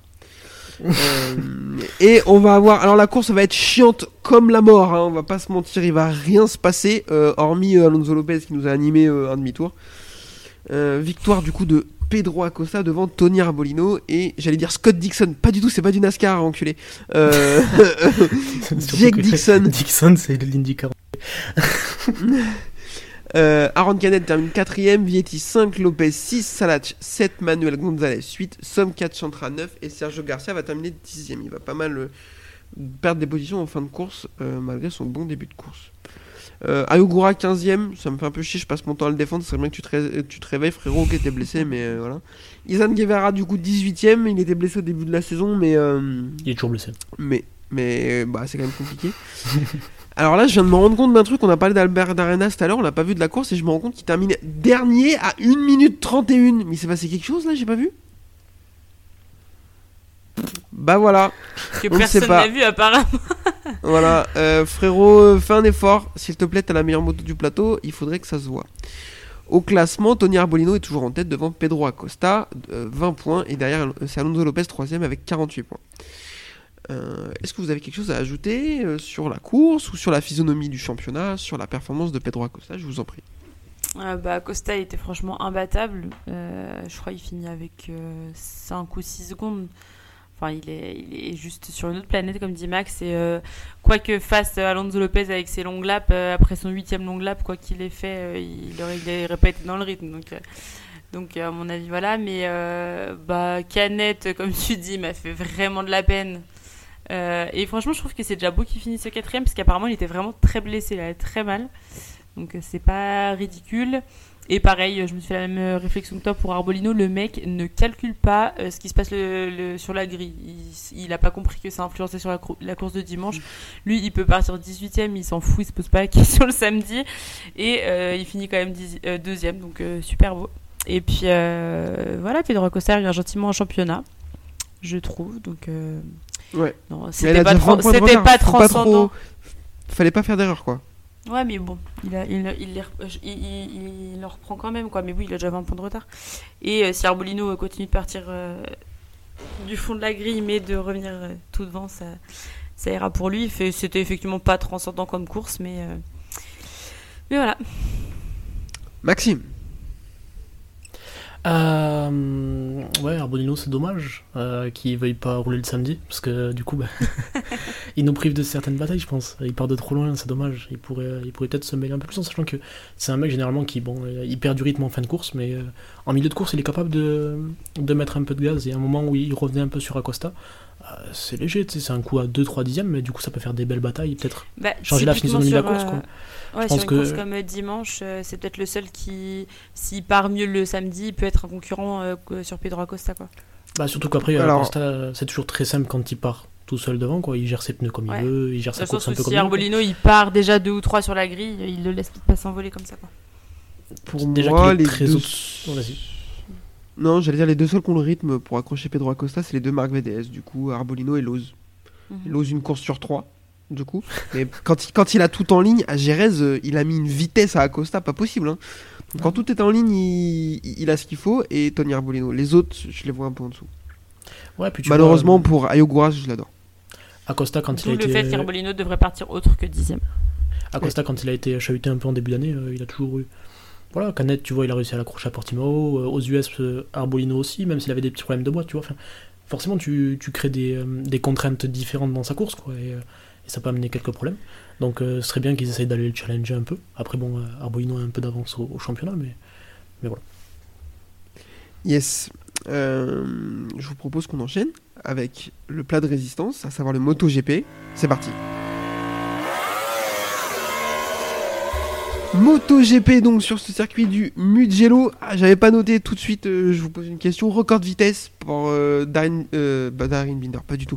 Brad Binder, 366 km/h. Va falloir se calmer à un moment donné, sinon ça va décoller au bout de la ligne droite. Bah, c'est bien si on Oui. faisait des runs, mais en même temps, euh, ça fait pas gagner un grand prix, quoi. Donc, euh, Exactement, je... bah, c'était la meilleure analyse possible. De toute façon, ça risquait pas d'être Darren Binder. Donc euh, voilà. J'ai regardé, alors spoiler, vous, l'avez, vous le savez tous, on s'en fout, euh, c'est Bagnaia qui va gagner la course. Bagnaia, sa vitesse de pointe max, c'est 347 km/h sur toute la course. Tous les autres pilotes sont au moins, au moins 10 km/h plus vite que ça. Tous il freine plus- il freine plutôt ça. Parce que lui, il a. Parce qu'il a. Ça, je vais le couper. Euh, c'est surtout qu'il a pas eu d'aspi de la. De la. De la course. Il a été tout seul toute la course. Donc, preuve que oui, c'est bien d'aller vite. Mais en fait, euh, lui, en, mettant, en prenant 10 km au tour par tout le monde, il a quand même mis 2 dixièmes au tour à tout le monde. Donc, euh, ça fait pas tout. Même si la, si la ligne droite fait 1 km. Et de toute façon, Quartararo a gagné en 2021 avec une moto qui prenait 15 km/h aussi. Donc, euh, venez pas me dire c'est un circuit de moteur. Non, mais c'est pas un circuit de moteur en fait. Quand euh, t'as que des virages qui passent très très vite, comme euh, Arabiata, comme tous les autres, je, je connais pas les noms. c'est pas c'est pas qu'un circuit de moteur. Comme le Qatar, Ouais. c'est les faux circuits de moteur. Ouais, puis euh, un moteur, c'est pas que de la pointe, quoi. Ah non, c'est de la motricité. Bah oui. C'est- de la relance, surtout de la motricité. C'est de la relance, enfin, de l'agilité, des plages d'utilisation. Enfin, c'est pas que ça, quoi. C'est plutôt- C'est là où tu vois que Ducati, bah, ils sont bons partout. C'est chiant. Exactement. Retour de Enea Bastianini, ça vous fait plaisir, je suppose. Si vous vous dites non, vous êtes licencié? Euh, Je m'étais même pas rendu compte qu'il était revenu. Ouais. ok. c'est- Non, c'est pas vrai, non, c'est pas vrai, mais franchement, euh, inaperçu. Après, euh, je sais qu'il est toujours blessé, machin, mais avec la moto rouge au Mugello, euh, il aurait pu faire un retour un petit peu plus en fanfare. Ouais, je suis pas très d'accord. Il se qualifie en Q2, il fait un top 10 pour un mec qui revient d'une fracture de l'omoplate. Bon, C'est honnête. C'est honnête. Après, il a pris son temps. honnête. Et il, il disait par contre qu'il se sentait être à 100% en août. Bon, on sait que c'est un peu tous des mythos parce que Ouais. prennent toujours un peu de marge là-dessus. Euh, ça se trouve, prochaine course, il fait la pole, tu vois. et Il n'y aura plus de août. Franchement, je pensais trop euh, qu'il allait faire un vrai. Enfin, je pensais que le jour où il reviendrait, ce serait une dinguerie. J'aurais préféré. Moi, je pense que, ouais, enfin, bon, moi je l'adore en termes de rythme et de mindset. euh, il a tout ce qu'il faut pour aller chercher euh, le frisé. Je vais l'appeler comme ça maintenant. Donc, euh, donc, Lequel? Parce ouais, qu'il y en a je- deux du coup maintenant qui performent. Ouais, c'est clair. Oh putain, c'est vrai, c'est Il y en vrai. a un qui est plus frisé que l'autre, hein. Euh, Celui qui a la moto rouge. Euh, voilà. C'est vrai, putain, j'avais pas pensé. Et en plus, les Euh, deux du sont coup- frisés hein, avec la moto rouge. Je vais être chiant jusqu'au bout, mais Oui, alors, euh, je- Ba- Ouais, t'es il effectivement qui- chiant, t'es effectivement chiant, Max. pardon, ok, il, il, est il ondulé. a plutôt les cheveux qui ondulent. Il ondule, voilà. Il a pas, il a pas des frisettes, quoi. La par rapport à Bezeki, excuse-moi, ça n'a rien à voir capillairement. Ah, C'est un autre une niveau. coupe, une coupe de cheveux de caniche. À un moment donné, euh, faut, il faut le dire. euh, voilà. Du coup, c'est la, boi- tu la boîte à t'embrouiller confiture avec. Seki en pôle en direct ou euh Euh, Paul de Pecco Bagnaia, du coup, qui était donné absolument personne. Devant les deux Marquez, on a déjà parlé, euh, le grand et le petit dans l'ordre. Le petit, il a une, euh, une, alors il a une pénalité de 3 places sur la grille parce qu'il il a poussé des gens au Mans. Sauf que elle n'est valable que le dimanche. Donc du coup, le samedi par 3, mais le dimanche, il partira 6 Allez vous faire foutre à un moment donné, sans déconner. Ça casse les couilles. Faut être un ingénieur. Ça casse les couilles. Mettez-lui une pénalité, point barre. Zarco 9ème. Quartaro 15ème. Ça passera pas la Q1. Voilà. J'ai rien d'autre à dire. C'est dramatique. Euh, on va voir une résumé. blessure de Alex Rins en course sprint. Arrêtons-nous un petit peu là-dessus. On n'a pas vu l'image parce qu'elle doit être dégueulasse. Moi, j'ai, on a vu la photo de son tibia. Ça, c'est dégueulasse par contre. Euh, il a des fixateurs externes et tout. C'est vraiment pas très beau. Euh, Maxime, je te pose la question. Est-ce que. Alors, Johan Mir aussi va se blesser. Il va se casser un doigt. Euh, je sais plus, pendant une séance de qualif, je crois. Euh, je crois que c'est pendant Oui. une FP. Je sais plus. Ah, peut-être une FP qualif, je sais plus. C'est c'est en. Euh, je, pense, Q1? je pense que c'est en Q1. Je pense Ouais. que c'est en Q1, il me semble.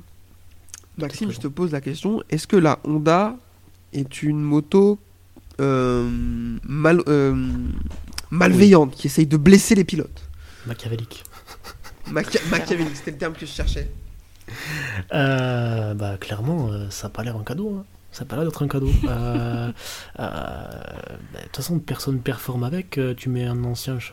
on peut dire ce qu'on veut sur Mir. Il a été champion du monde.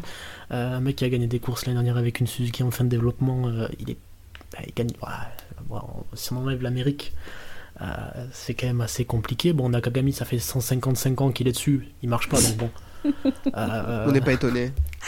et, et- et- et tu, vois surtout euh, ce à quoi Marquez est obligé de faire euh, pour arriver à performer. Le gap qu'il y a entre un tour rapide où il prend une roue, il est très bon d'ailleurs là-dedans. Et je pense qu'il commence à se révéler surtout cette année avec le gros gap de performance de la moto. Euh, il est très fort pour suivre sur un tour et il arrive à sortir des perfs qui sont stratosphériques.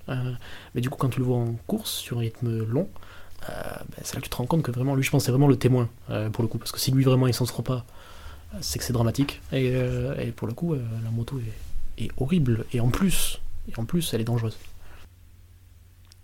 Amélie, même question. Euh, ouais, je suis d'accord que la Honda essaye de tuer Johan Mir, euh, mais euh, de manière générale, Johan Mir euh, est en plus pas quelqu'un dont la spécialité est forcément de rester sur ses roues. Il a quand même tendance à tomber assez souvent. Euh, maintenant qu'il est sur ça, euh, franchement, je vois pas comment il va finir la saison. Euh, et puis en plus, chaque fois qu'il revient, enfin, franchement, le pauvre, même moralement, ça a l'air compliqué, quoi. Euh, dès qu'il revient Ouais. deux semaines, il se blesse de nouveau. euh, il revient, la seule fois où il revient, il fait 18ème. Enfin, c'est c'est la cata pour lui. Et, euh, et ouais, on avait un peu prédit ça en début de saison et on n'est euh, pas déçu. Alors si déçu, mais pas surpris. Mm, Assez d'accord avec tout ça. Euh, je vais vous faire la sprint vite fait. Euh, on va avoir un gros duel Bagnaia Petit. Vas-y, vas-y. Je voulais juste revenir sur Honda quand même, parce que déjà revenir sur Mir, euh, je suis pas giga d'accord pour dire que c'était un pro débat gravier, parce que je pense que l'année où il, il gagne euh, son championnat du monde, ben, c'est surtout avec de la régularité. C'est pas un mec qui tombe giga souvent, surtout quand il était sur une Suzuki. Euh, donc, euh, bah, pff, euh, c'est quand même. Ouais, je. Il y a Amélie Dodeline de la tête et je suis assez d'accord. Euh, la dernière saison avec la Suzuki, il est Ouais, il par terre que tout le temps. Tout le temps. L'année dernière, il est tombé, mais euh, Ouais. je pense. un week-end sur deux, quoi. Mais en fait, t'as pas tort non plus. Quand, quand il, quand il est champion en 2020, c'est sur de la régularité parce qu'il chute C'est parce peu, qu'il tombe pas. Exactement. Et en fait, il a un peu l'inverse que la plupart des pilotes. Il y a beaucoup de pilotes qui commencent leur carrière en tombant tout le temps et qui trouvent de la régularité. Lui, c'était pas le cas. Vraiment, il tombait peu. Même sa saison rookie, il tombe pas beaucoup et tout. Enfin, je, de mémoire. Non, mais Et là, 2022, sa c'est la dernière cata. Il saison- est, il est tout le temps Ouais. Et puis un mec, c'est un un mec avant qui était réputé fou. pour être euh, giga performant, qui a performé dans les catégories d'avant, qui n'était pas réputé pour être un mec comme ça quoi. Donc euh, Il a son actif peut-être la plus la saison de Moto 3 la plus dominante de l'histoire. Peut-être. Il y a bagarre avec euh, De La Porta et tout, mais t'as la portale, on lui fait un bisou d'ailleurs, on en parle pas assez souvent. Euh, et, et on fait, on... bah, de toute façon ils l'ont viré donc. euh, on en parlera peut-être plus du coup. Euh, mais mais C'est bien de lui la- faire un la- bisou, la, maintenant. la situation générale de chez Honda qui est assez catastrophique quand même. Enfin, c'est cata depuis le début de l'année, mais là je pense qu'on atteint quand même un certain climax où, enfin, Marquez même en poussant parce très fort. final, D'ailleurs, il, il gère On a tout de suite le- depuis la blessure de Rins, mais euh, c'est vrai que le combo des deux. Mais le Bah mec oui. qui gère le, le mec qui gère le moins ses week-ends de tous les temps, c'est-à-dire que normalement c'était un mec qui allait chercher les limites d'entrée, qui tombait tout le temps en FP, qui se servait de ça pour euh, être performant, et obligé de gérer ses week-ends où il fait des, il assure des top 10 en practice et pour être bien qualifié, aller chercher un tour euh, dont lui seul a le secret en qualif, et il gère même sa sprint, Euh, c'est-à-dire que sur la sprint, ben on le voit, il part haut mais il descend, il gère, il, il assure comme au moment par exemple. Et le dimanche, il lâche tout ce qu'il a et il tombe en fait. Il tombe. Parce que ben, c'est... la moto est pas perfo quoi. Au Mans, mais je sais pas par quel miracle il arrive à tenir jusqu'au dernier tour ou à l'avant-dernier tour en étant deuxième. Euh, mais il doit se mettre à terre peut-être, je sais pas combien de fois avant. Et là, ce week-end, ben mec, il rentre, il est, il, est, il est en dehors des lignes blanches. 'fin. Ouais, non, mais c'est n'importe quoi. C'est n'importe quoi là. Enfin bon, bref, on va, on va en reparler de la. la- Mais c'est n'importe quoi sa chute. hein. Et, du coup, je pense que tu te retrouves avec un Marc Marquez qui arrive pas à performer sur la moto, donc c'est quand même assez, assez exceptionnel à, signaler. Quoi.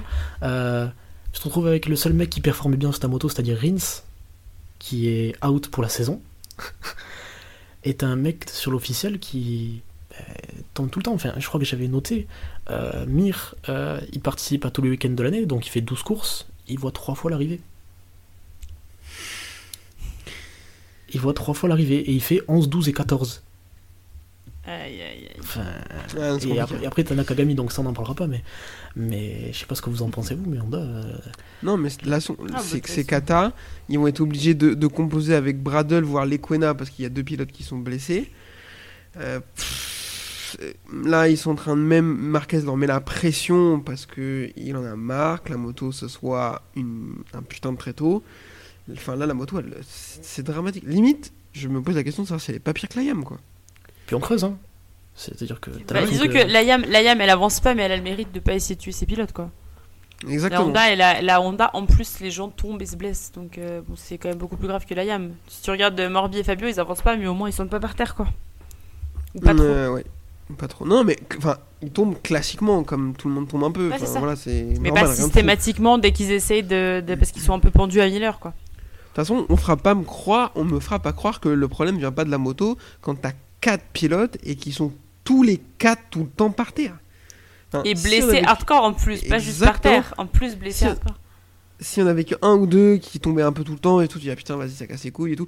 En- Allez la course sprint. euh, euh, Ouais, je vais vous faire la course sprint vite fait. On a eu le- qui a été perturbé par la pluie, quelques gouttes de pluie. Ça, a été le assez, marrant. En a manqué un petit peu, voilà, un tout petit peu plus. C'était très très bien. Euh, on va avoir un gros duel Bagnaia Bezzecchi, une grosse remontée de Johan Zarco avec Miller qui va lui de son côté euh, gêner Marc Marquez et lui dire va faire un long lap euh, s'il te plaît. Euh, mais Bagnaia va finir par s'échapper et gagner la course devant Bezzecchi et Martin. Euh, alors j'ai juste noté dans mes notes Zarco, mais j'ai pas noté combien il finit, donc je sais pas. Et euh, Quartaro dixième. Je crois Euh, 4 Il fait 5 4 4 Ouais, je il fait- crois. Oui, Non, il il fait fait- 4, oui, il fait il quatre fait 4 derrière parce que Jorge Martin lui, lui ferme toutes Tout les juste. portes. euh, Oui. Ouais, très- non mais en plus, euh, alors dommage pour Zarco parce que il était bien plus vite que Martin. Par contre, Martin fait ça très proprement. Il sait que Zarco est derrière lui dans le dernier tour. Il lui ferme toutes les portes comme un sauvage en mode j'en ai rien à branler, tu vas pas passer. Rien à dire, c'était propre. Mhm. La course du dimanche, du coup, je veux qu'on reparle du départ de Jack Miller, s'il vous plaît. Est-ce que vous avez vu la vidéo? Oui. ce génie. Alors, bah, Amélie, tu ne l'as pas vu. Euh, il part quatrième, donc deuxième ligne. Il fait un lâcher d'embrayage. En fait, la KTM part très très bien. Et en plus, Jack Miller est le meilleur sur le lâcher d'embrayage de toute la grille, très Mhm. clairement. Donc du coup, il part très très bien. Il double euh, Bagnaia. Et quand il double Bagnaia, il lui lâche un petit truc comme ça. Ah, mais j'ai vu le départ et j'ai vu la course. Je crois que tu me demandais si j'avais vu une vidéo en particulier sur Miller. Oui, si, j'ai mais- tout à fait vu ça. Eh ben oui, en fait, quand tu- la caméra est sur Bagnaia, tu Oui, vois oui. qu'il le double, qu'il lui lâche un petit. Oh là là, mais ce génie. Ce génie. Je je l'adore. En fait, euh, jusqu'à il y a pas longtemps, je l'aimais pas trop, mais maintenant je l'adore. J'en ai rien à foutre. En fait, Miller Ducati, j'aime pas du tout, mais Miller KTM, c'est mon pilote préféré. Franchement, je sais pas lui. si tu te souviens, à la preview, on était assez d'accord pour dire que Miller, euh, ça allait être la fin de sa carrière euh, d'aller chez KTM et que avant il était sur tout. la meilleure moto du plateau et que s'il n'en avait déjà rien fait, il ferait rien de la KTM. Et là, tous les dimanches, je suis en mode vraiment désolé d'avoir dit ça. Vas-y, Max. Bah, il y a que lui pour faire ça en vrai. Qui à part lui pense à faire ça sur le départ? Ouais.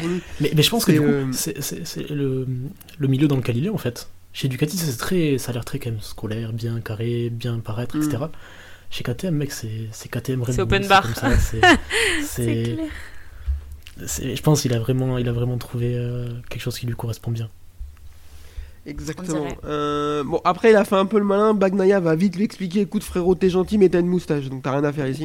Et puis surtout qu'il fait cette Euh, insu- Pardon, mais euh, il fait pas non plus. Euh, Maxime est en roue libre. Bagnaia, Bagnaia va le repasser tout de suite. Et on va pas le revoir. Euh, Martin va essayer. euh, parce que Martin est très très bon en ce moment. Je trouve que il est sur une période euh, vraiment intéressante sur Aga Martin où il chute peu. Et vu la vitesse à laquelle il va, quand il chute peu, ça met des points. Il est très très fort. Il est troisième championnat. On va en reparler un petit peu tout à l'heure. Euh, il va essayer d'accrocher Bagnaia. Ils vont se battre à 2 secondes d'intervalle, grosso modo. De temps en temps, il va le récupérer à coup de 2-3 dixièmes. Mais Bagnaia a ce qu'il faut sous la poignée et va le maintenir, va gérer l'écart toute la course. Euh, derrière, Marini est assez bien placé. Les deux Marquez aussi sont là. On va avoir un petit peu de bagarre au début. Zarco rate son départ et part 12ème.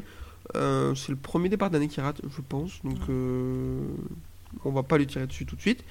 Euh, Quartaro 14ème. euh, pff, de toute façon, à la bagarre, il est en train de se battre avec Nakagami et, et Raoul Fernandez. Quel enfer. Alex Marquez, proche du strike, il va se plaindre que il va se mettre un petit autocollant sur sa moto en mode oui, il faut pas, il faut faire attention, tout le monde me pousse et tout. Et derrière, il fait quoi, s'il te plaît? Le mec, il t'envoie un slalom, il dégomme le genou de Marini et tout. Non mais, non mais catastrophique, Ça fait catastrophique. deux, ça fait deux fois surtout. Il a fait, il a fait Paris au Mans déjà. Et au Mans en plus, il, touche, il amène deux ou trois pilotes avec lui. Donc, euh, Mhm. Donc je pense qu'il ferait mieux de. C'est un pilote que j'aime bien. euh, Dans l'idée, j'ai rien contre lui et tout. Mais juste ta gueule, voilà. Arrête, Tout simplement. Tout simplement. Enfin, juste tu, tu te plains que tout le monde te pousse. Là, ça fait euh, deux courses où c'est toi qui pousses les gens. Donc, euh, Non, mais en vrai, après, c'est- vrai qu'il s'est fait, un- il, il s'est fait un peu rentrer dedans cette année. Il n'y a pas de. c'est vraiment le, mec, le genre de mec. Oui, où, en mais fait, par contre, on- il l'a bien l'aime- rendu aussi. hein. On, on l'aime bien quand il est silencieux, en fait. Mais dès qu'il parle, Non. je sais pas, il y a un truc chez lui où dès qu'il parle, Je suis pas d'accord. Moi, je l'adore. ouais, bah, il parle pas souvent, c'est Tu l'adores. Je l'adore. vraiment aucune demi-mesure. Je l'adore. Non, moi, moi vraiment, j'aime beaucoup Alex Marquez. Euh, euh, je trouve que cette année, c'est une révélation euh, complète. Le mec, il est là, il est, il est pas le frère d'eux, il est performant. Bon, ok, il a récupéré une bonne moto euh, alors qu'il roulait sur une Honda. Euh, Il y a un moment, effectivement, il peut seulement, euh, il peut seulement s'améliorer. Mais franchement, moi, je le trouve, je le trouve vraiment chaud. Après, effectivement, il y a des problèmes relationnels, ce monsieur. S'il se fait pas écraser, il laisse les autres l'écraser. Il faut, faut se remettre en question. Mais j'ai trouvé que vraiment, il, était, il était vraiment chaud et il est compétitif. Il, il a pas peur. Il fait des belles batailles. Moi, j'adore Alex Marquez cette année. Après, pour les problèmes relationnels, il a pas le talent, faut au moins qu'il ait quelque chose de la famille, quoi. Donc, Alors, il a absolument pas les talents de communication de son frère, puisque t'as dit qu'il fallait qu'il ferme sa gueule. Oui, C'est non, exactement mais ça. Je m'excuse auprès de lui, bien sûr. Euh, euh, mais, euh, disculpa, mais euh, Alex Marquez. Au cas où il écouterait. Euh, au cas où. Moi, Roder, je l'adore si Euh, jamais il écoute. Moi j'ai son t-shirt alors, moi je l'adore plus, ok. Euh, du coup derrière, euh, Zarco va entamer sa remontée, il va nous faire une très très belle remontée, on va avoir la chute de Marc Marquez, alors on va pas revenir dessus, on en a déjà assez longuement parlé. Le frérot il a presque les deux roues dans le gravier, limite il est en train de tourner, la, la moto elle a mise à il s'en bat les couilles, mais de langue quand même quoi, tu vois, il, il a, il jamais pas- vu ça. il a- Il a il pas non, le choix. Il a ça pas va le tourner, choix. ça va tourner. Bah si, bah si, relève vu frère, il et tu repars roule 12. Bah ouais, mais d'accord, mais Moi, ce qui me vend du rêve, c'est que- Il est, et en fait, Hmm. Il est derrière Marini. Marini est déjà, je pense, à un bon mètre de la trage, c'est pas loin. Et lui, il doit être à 1m50 de Marini. Mais il se dit, je m'en fous. Je tourne quand même. Non, mais frère, sans déconner. Quand je l'ai vu rentrer là-dedans, je me suis dit, oh bah là, si ça sort, c'est beau. Hein. Euh, attends, j'ai une question. Je peux t'interrompre pour lancer un débat? Je Enfin, t'en un prie. débat, mais je voulais dire que j'adore aussi Marini. Je sais pas ce que vous en pensez. Mais tous- tous les, tous les gens inintéressants, elle les aime. Déjà, tous ceux qu'on sait pas qui c'est. Random. Elle a nous dire Elle va nous dire qu'elle adore DJ Antonio bientôt. non, mais Même Raoul Fernandez qui vomit dans son n'exagère casque, il a plus de charisme que lui, c'est terrible. Ça, c'est... Alex Marquez aussi qui m'a mis dans son casque. Euh, Ouais, c'est ça. mais Ils arrêtent de se prendre pour Casestoner aussi. hein. Moi, Marini, je le trouve méga sous-côté. Euh, Pareil que Alex Marquez, je les trouve tellement sous-côté, les deux. Marini, euh, on dit tout le temps qu'il est inintéressant et tout, mais le mec, ce qu'il a fait ce week-end, c'était super. Et euh, Bah, il a alors- jamais un mot, il dit rien, il est tout discret, on parle que de Bezeki, mais franchement, euh, je trouve Marini, c'est le mec le plus sous-côté du plateau. Les, la bataille euh, Alex Marquez, Luca Marini, mes deux préférés, qui se battent- non, pas préférés, mais les deux que j'adore cette saison, franchement, ils m'ont régalé. Et euh, on parle que de Marc Marquez qui a levé un bras avec Pecco aux essais, quoi. Je trouve ça quand même super dommage. Ils sont Il a le sous-cotés WC de bras dans le bac aussi. Non mais Moi, moi je suis comme les gens qui disent euh, Ouais, j'écoutais Laurel San avant qu'il soit connu. Bah, franchement, moi j'adore, euh, je trouve trop sous-côté. j'aime pas trop les 14 février. Exactement. Euh, non, non, je Alors, je suis d'accord. mais- Je suis d'accord avec toi sur Marini. Euh, L'autre jour, on m'a demandé sur Twitter quel était le pilote le plus sous-côté de la grille. J'ai dit Binder et Marini. Euh, Marini, pour moi, vraiment, il fait une super saison. Tu dis, on parle que de Bezzeki. Ah ouais, mais sauf que Bezzeki, quand même, euh, il était à un Oui, point je du- sais. de Bagnaia et tout. Donc, Ah, euh, mais je dis pas qu'on aurait pas parlé de Bezeki, mais je veux dire, dans la VR46, on ne parle jamais Ouais. de Marini. On ne le mentionne Mais même pas, quoi. Alors que ce qu'il fait ce week-end, c'est aussi beau que ce que fait Bezeki, quasi, quoi. Ouais, je, je suis- je suis d'accord avec toi. Euh, bah, c'est même mieux que ce que fait qu'il C'est même mieux que ce que fait Bezzeki, oui, bien sûr. Donc il fait un meilleur week-end que Bezzeki. Euh, c'est un super pilote qui qui travaille, qui a l'air de bosser dur, qui a l'air d'être un sympa. Euh, Maxime, lui, l'a qualifié d'eau tiède en preview de- au début de l'année. Ça m'avait fumé, j'étais assez d'accord avec ça, mais je le suis toujours. Moi, il Oui, bah, il a pas énormément de charisme, après, Il a- voilà, mais par contre, il fait. Non, mais je suis d'accord. Il, il- il- il fait une super saison, vraiment, euh, Marini. Et je mettrai un petit bémol quand même. Tu dis que hum, les deux pilotes sont sous côté, Alex Marquez et, et Marini. Marini plus encore, parce qu'Alex Marquez est quand même double champion du monde. Oui, oui. Euh, Non, puis il commence, Alex Marquez, il commence aussi à être un peu moins sous-côté encore euh, cette année. Mais, Ah, parce qu'il a une vraie mais- moto. C'est ça. Bah oui, enfin bon, euh, Marine aussi a une vraie moto. Mais franchement, euh, euh, attends, qu'est-ce que je voulais rajouter? Je sais plus, mais bon. Donc ouais, Euh, voilà, j'adore Marini, c'est tout, c'est comme ça. J'aime les mecs qui ont Maxime. pas de charisme, je fais, je fais comme Après, ça. peut-être que. Peut-être que- peut-être- Peut-être qu'il veut faire des escape games. Oh, ok. Je rigole. On mettra une annonce, on mettra une annonce dans la description. on créera une adresse mail. Bouge pas. Euh, non, Marini, en vrai, peut-être qu'il a besoin de ça. Euh, pour être tranquille, performer, juste euh, ben, être dans l'ombre, travailler tranquillement. puis tu et vois, finalement, on reprochait, on reprochait tout à l'heure que ça faisait des dramas euh, Marquez Bagnaia, qu'on parle de trucs inintéressants juste parce que c'est de la com et tout. Bah pour le coup, si on pouvait deux secondes se concentrer sur le sport et dire que Marini, euh, sportivement, il performe, il fait pas d'histoire à côté euh, de potins et de machin, il, il, fait, il dit jamais rien en interview et franchement, je trouve que c'est honorable. Encore plus en étant le frère de, on sait qui il est le frère. Ouais, exactement. C'est Non, mais pour je suis ça qu'il est là. Euh, Voilà, c'était ma tribune euh, de Lucas Marini. Euh, et pour revenir sur Marquez, je pense qu'on le fait un peu plus beau que ce qu'il est. Euh, pas transcendant, des hauts et des bas. 12ème au championnat, quand même, c'est pas non plus. euh, bon, euh, c'est pas une foudre de guerre. Il a fait des beaux éclats. euh, Ouais. Il a aussi fait des, beaux- des bons week-ends fantomatiques. Donc, euh, Il découvre la moto. Oui, bon, ça va. Il découvre la moto. Premier week-end, il était capable de jouer la troisième place. Il découvre la moto euh, et à d'autres. Euh, non, je pense qu'après, il est encore un peu irrégulier. C'est comme ça. Euh, quand on l'a retrouvé sur une Honda usine qui était encore à peu près potable à l'époque, c'était déjà un peu ça. hein. C'était, il était capable de jouer la victoire des week-ends et passer au travers d'autres. À voir Ouais. quand il arrivera à trouver un peu de stabilité, peut-être.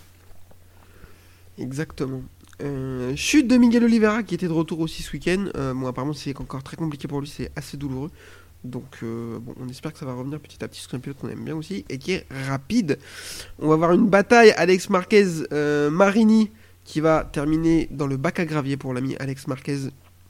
Euh, donc du coup l'avantage c'est que euh, les Marquez ils sont repartis assez tôt euh, de ce week-end. ils n'ont pas eu à attendre trop longtemps. Euh, Zarco remonte On dirait moi tous les week-ends. Euh, Zarco est remonté 5ème pendant que Quartaro est coincé à la 12ème place. On va avoir une bagarre euh, finale entre Johan Zarco et Marini pour le podium. Et enfin, Johan Zarco va être saignant et montrer les dents et va aller mettre un petit coup de carénage à Luca Marini pour lui montrer que c'était lui le patron. Et il va aller terminer 3ème. Donc victoire de l'ami Pecco Bagnaia devant Jorge Martin et Johan Zarco. Luca Marini va terminer 4ème, Brad Binder, Binder 5ème, Alexis Spargaro 6ème, Jack Miller 7ème, Marco Bezzecchi 8ème, Enea Bastiani 9ème et Franco Morbidelli 10ème devant Fabio Quartararo 11ème. Euh, Est-ce que vous voulez revenir sur quelque chose en particulier? Vas-y Maxime. Euh, déjà, Zarco, euh, je trouve, c'est un peu dur de dire qu'il est enfin saignant, parce que ça fait quelques week-ends où il montre qu'il est quand même capable de, faire des gros dépassements. Je pense depuis l'Argentine à peu près, hein, où il est capable de faire des dépassements et tout. En, en Argentine, est Même à hein. Portimao, à Portimao sur Alex Marquez, course là, longue. c'est- c'est- La course longue qu'il fait, ouais, c'est vrai, quand il enchaîne euh, trois dépassements en deux tours. Je pense que cette année, euh, ben, c'était super intéressant de l'écouter dans une des émissions, je sais plus comment elle s'appelle. euh, où il a, l'After Sunday, jamais regardé. Ben, franchement, mec, si tu peux au moins regarder ça, j'ai regardé que ça. hein. Non. Mais euh, oui, il parle dedans et, Et il raconte plein de choses sur l'intérieur, sur comment il ressent les choses et tout. En fait, tu comprends plein de choses. Et, c'est- et tu vois que cette année, en fait, ben, il trouve du, conf- du- le fameux confort qu'il disait sur la moto et le feeling. Euh, il le retrouve. Il a- et- Il a changé sent, en de fait. méthode, il a, il, a, il a changé de méthode, il a changé de coach, etc. et d'approche. Et, on avait peur pour lui. On avait peur pour Ouais. lui. On se disait, mec, il sait seul, qu'est-ce qu'il fait Il est perdu. Ça- on- De toute façon, on dit pareil avec Quattro, tu vois, ça, ça- ça finira bien. Euh, mais euh, ben, super quoi. Au final, je pense que vraiment, il fait des progrès. C'est pas enfin il monte les dents, c'est il continue, il, il progresse même, je trouve, dans la régularité surtout. Exactement. Euh, Amélie, tu voulais, tu voulais revenir sur quelque chose en particulier? Euh, bah, je suis assez d'accord pour Zarco. euh, idem à la preview, on disait. euh, Enfin, en tout cas, moi j'avais dit. Ça m'étonnerait que Zarco il ait encore un contrat à la fin de la saison. Et franchement, je peux pas plus me tromper parce que là, il est, vraiment hyper chaud. Il est régulier. Il fait des meilleurs départs. Il a même. je pense qu'il commence gentiment à s'habituer au format sprint. Au début de la saison, on voyait qu'il a un peu plus de mal avec ça. Franchement, il est là, il est là. Et, ouais, je pense que. Je pense que. Je, je vous, je vous prie de m'excuser d'avoir dit qu'il aurait plus ce contrat à la fin de la saison. Ouais, Mais moi aussi, vrai, je l'ai euh, dit, on l'a tous dit. Et on est très content que se tromper. Ouais, je suis très que de me tromper, mais effectivement, il a une autre approche. Et puis de toute façon, c'est aussi le cercle vertueux où si euh, il va un peu mieux, il a une autre approche, ça marche. Il voit que ça marche, du coup, il se sent mieux. Enfin, franchement, tu vois qu'il se sent bien. euh, et je pense que c'est aussi pour ça, quand tu dis il est enfin saignant, je pense qu'on sent qu'il a peut-être aussi plus confiance euh, dans la moto, plus confiance en lui. Et franchement, il est chaud. Le seul le défaut de Zarco, c'est qu'il suit trop les consignes de Ducati. Et je sais très bien qu'il gagnera jamais de course parce qu'il laissera toujours Bagnaia gagner. parce que c'est Gigi qui lui a demandé. Ouais, ça c'est possible. Mais tu sais qu'en vrai, euh, moi j'ai peur que ce euh, soit chaud pour lui quand même. Euh, parce que bah là, il performe bien, mais euh, je- apparemment, il est sous contrat Ducati et pas sous contrat Pramac. Mhm. Euh, et les guidons Pramac, eh ben, l'année prochaine, ça va être dur. Ça va être dur parce que Martin performe fort et je suis pas sûr qu'il va vouloir lâcher le sien à part pour une usine. Euh, en sachant que les autres motos, c'est Aprilia ou à, part- Aprilia et KTM qui sont vraiment très fortes, mais je pense que ça bougera pas dans ce sens-là. Euh, Enfin, je suis pas l'oracle, hein, mais voilà. Et en sachant que ben, y a Bezzeki qui pousse fort aussi. Euh, et on a même vu des déclats commencer à passer en disant que euh, VR46 était, était, ok pour accueillir Morbidelli si Bezzeki montait chez Pramac. Donc ça sort pas, ça sort pas de nulle part. Euh, S'ils disent ça comme ça dans la presse, c'est que de toute façon, euh, il va peut-être mettre une pression, il y a peut-être une discussion en cours, j'en sais rien. Mais euh, moi j'ai peur pour lui que au, au premier faux pas, ben, ça, ça pue un peu quoi, hein, parce que faut, faut Moi, vraiment pas qu'il ait des baisses de euh, régime comme il avait l'année dernière en tout cas. Un, un scénario où euh, Zarco laisse son guidon Pramac à Bezzeki, Bezzeki laisse son guidon à Morbidelli et Zarco prend le guidon de Didier Antonio qui est remercié. Euh, je pense que c'est le genre de scénario qui peut exister. Ouais. Oui, c'est sûr. Est-ce que Grésini, moi, je qui est pense- pas un peu la pense- je plateforme de lancement des jeunes, euh, ils vont prendre Zarco Sachant qu'ils ont déjà Marquez en- un peu expérimenté, est-ce qu'ils feront peut-être plutôt Bah, monter mec. un, Arbo- un Arbolino, tu vois? Ouais, mais s'il a un contrat avec Ducati, je pense pas qu'ils le laisseront partir. hein. Ils À la limite, effectivement, ils le mettront à la place de Dijon Antonio. Euh, mais Même je sais- s'il pas que- je pas ce que c'est l'intérêt de re-signer un Zarco dans une écurie d'en bas, et est-ce que lui il voudra en plus? Mettre des points, mec. Ah bah, Bon, lui, il voudra, oui. pense que- Ouais, lui, en Entre plus, ça veut dire des euh, en plus, ça veut en dire arrêter. Ah, mec. euh, Mais mec, ils ont, ils ont, ils ont, ils ont, ils ont 8 motos, ils fournissent les 7 meilleurs, presque les 7 Non, mais meilleurs mecs du plateau. Enfin, Grésini. ouais, je sais pas. Non, mais, pas. ah, non, mais t'as pas tort. T'as- pas tort, c'est une réflexion qui, qui doit Disons se que poser. statistiquement, effectivement, ça se pose la question. Mais... Mais tu vois, entre signer un Arbolino et un Zarco, je sais pas. Franchement, je sais pas. Euh, t'as pas. Zarco, t'as de la certitude. Tu sais qu'en plus, la moto, quand il arrive chez Grésini, il récupère la moto sur laquelle il vient de passer un an. Donc pour lui, c'est l'avantage. Ils vont arrêter de le prendre pour euh, le mettre au point du coin, tu vois. Ouais. Il va reprendre sur une moto qu'il connaît. Donc quand t'es Grésini, t'es sûr, t'as un mec, euh, il a perf Ouais. sur la moto déjà. Alors que tu signes un Arbolino. euh, et si Bah, tu au- fais une autant Raoul tu Fernandez, fais- t'as l'air d'un con, tu vois. Il te fait une, ouais, il te fait une DJA. Et... Je sais pas, mec. Je sais pas. C'est chaud. Non, mais je suis d'accord, c'est chaud pour Zarco. C'est pas parce qu'il est fort que c'est garanti. Je trouverais ça fou qu'il le signe pas vu la saison qu'il fait, mais ça se On a déjà vu pire, hein. C'est ouais. Ça dépendra aussi de la loyauté de Ducati euh, envers lui. sais. Après, c'est Potentiellement. toujours pareil. euh, euh, si, si Ducati décide de filer une usine à Bezzeki vers 46, il y aura peut-être pas de discussion. Ouais, oui, non, oui, s'il décide de faire ça, oui, ça. Parce que personne, personne montera chez VR46 euh, de moto, en tout cas, c'est sûr. Et Morbidelli, Voilà, bon, il. C'est il qui va monter. il- Morbidelli, vu l'état de la moto, il a un siège massant chauffant chez Yamaha, je pense pas que ça bougera. Euh, donc, De toute façon, tous les pilotes euh, officiels sont figés en 2024. Donc euh, la question se pose Et pas. vous avez vu ce qu'a dit il Morbidelli n'y a pas une option? Il y a pas une option sur Oui. Morbidelli? Non, mais Morbidelli, il a dit dans une interview hier, je crois, ou dimanche. Euh, ouais, c'était dimanche. Il a dit euh, Est-ce que j'ai envie de re-signer chez Yamaha ça? Ouais, parce qu'ils lui ont dit, ouais, en gros, le journaliste se posait la question, euh, ouais, mais du coup, que se passe-t-il si Yamaha vous repropose de re-signer? Enfin, non, est-ce que vous pensez que Yamaha vous, vous propose de signer? Il lui a dit, mais est-ce que vous pensez que moi j'ai envie de signer chez Yamaha? Exactement. Et après, eux, ils ont dit, ah bon? Il a dit, demandez à Lynn Jarvis. Et moi, avec les qu'il les fait, il Jarvis. fait, il fait des déclats comme ça. Je jure, il dégage. ouais. Mais Bah, façon, que- Déjà, t'es compliqué. claqué et en plus t'es irrespectueux. Non mais Même, mais de toute façon, si tu fais une Bah, déclat qui comme ça, c'est que Ah. tu sais déjà que tu pars. Vous êtes dur. Enfin, je veux dire, Vous personne êtes- parle vous comme ça. êtes dur. Vous êtes dur Non, parce que je pense que déjà il se fait chier dessus devant euh, les médias complets par son coéquipier et en plus Ouais. euh, sur sur Alors qu'il la est devant moitié lui à chaque Grand Prix depuis le début de la que, saison. de- alors que depuis il est devant lui donc à un moment donné il- ça fait bien 2-3 ans qu'il se fait chier dessus là il recommence à sortir la tête de l'eau je suis le premier à mettre des coups hein, et rien à foutre hein, là c'est chacun pour sa gueule donc euh, Non, je dis pas qu'il est claqué, mais je dis juste que quelqu'un qui fait. Non, c'est Kevin qui a dit qu'il était claqué. Moi, je le dis pas. Mais ce que je veux dire, c'est que, euh, que si tu commences à te lancer dans des déclats comme ça, c'est que il y a quelque chose derrière. Enfin, je veux dire. bah, surtout avec la VR46 derrière euh, la déclat qu'ils font aussi Ouais, à la limite, il y a ça, mais t'as forcément quelque chose. Je veux dire, il prend pas le risque de dire ça, euh, à moins qu'il a juste envie de se faire dégager, il sait pas comment leur dire, quoi. Bon après il y a une semaine on comme disait quand qu'il était en SDK l'année prochaine hein, quelqu'un. donc bon euh, il y a une Euh, semaine moi, on parlait de lui juste pour remplacer trop truc. en- Vas-y, vas-y, on va conclure là-dessus. Euh, je voulais juste euh, souligner la performance de Martine parce que, euh, pareil, euh, début de saison. Enfin, moi, je suis très contente qu'il ait appris que maintenant il fallait aussi courir le dimanche. C'est bien qu'il lui aurait dit euh, parce que euh, je trouve que euh, avant il était. Il a toujours été très très rapide, notamment euh, c'est le professionnel pour faire des pôles mais rien faire le dimanche.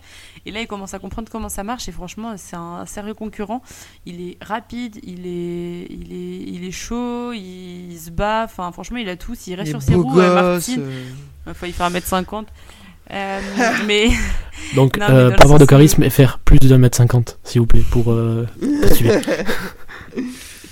Mais, Non, mais euh, dans, le sens, dans, le sens où, dans le sens où Martine, si il, euh, elle arrive à contrer ses défauts, à savoir euh, tomber tout le temps et être d'assez mauvaise foi, parce qu'il a quand même très mauvais caractère, c'est un des trucs qui m'agace chez lui. euh, il- il- franchement, il, il- c'est un, sérieux concurrent. Et je trouve que. On a- ouais. on a toujours dit que s'il trouvait de la régularité, il ferait très ça. très mal avec la vitesse qu'il a. Et il a l'air d'être en train de la trouver. Et voilà, est-ce qu'il commence à la trouver? Bah peut-être. Donc euh, à voir.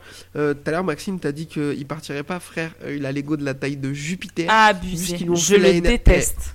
Vu ce qu'ils nous ont fait l'année dernière, en fait, je pense qu'il est capable de dire ouais, vous savez quoi bah, Je vais me casser les couilles pendant deux ans, mais je me casse de votre boîte de merde et je vais rouler en Yamaha, moi. Tu vois. Franchement, c'est une des personnalités que Je je, pense qu'il assez- euh.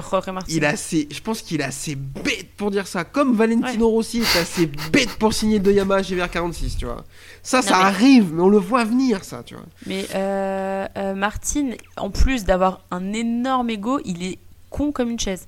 Donc euh, franchement, franchement, il- ce- sa personnalité, c'est le mec qui m'insupporte le plus de tout le plateau.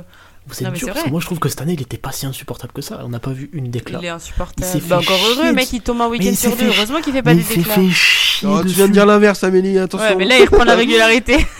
Ouais, Au début de la saison, le mec, non. il avait même pas compris qu'il fallait faire autre Ouais. chose que les courses sprint. Il Je a trouve- sympa qu'il y a- ce nouveau enfin, format. On, on- on parle que de 6 courses, mais il y a du progrès. Le mec devient régulier, ne parle plus, il s'est fait chier dessus fin d'année dernière. Au final, il encaisse, ferme sa bouche. Il a lâché Ouais, deux trois moi, petits moi, pics. Ouais, moi, je ouais, trouve, moi, je non, trouve il a, ouais, il a un mauvais caractère. Mec, il a franchement. Alors cette année, je suis d'accord avec toi où il a, on l'a pas trop entendu discret, et tout machin.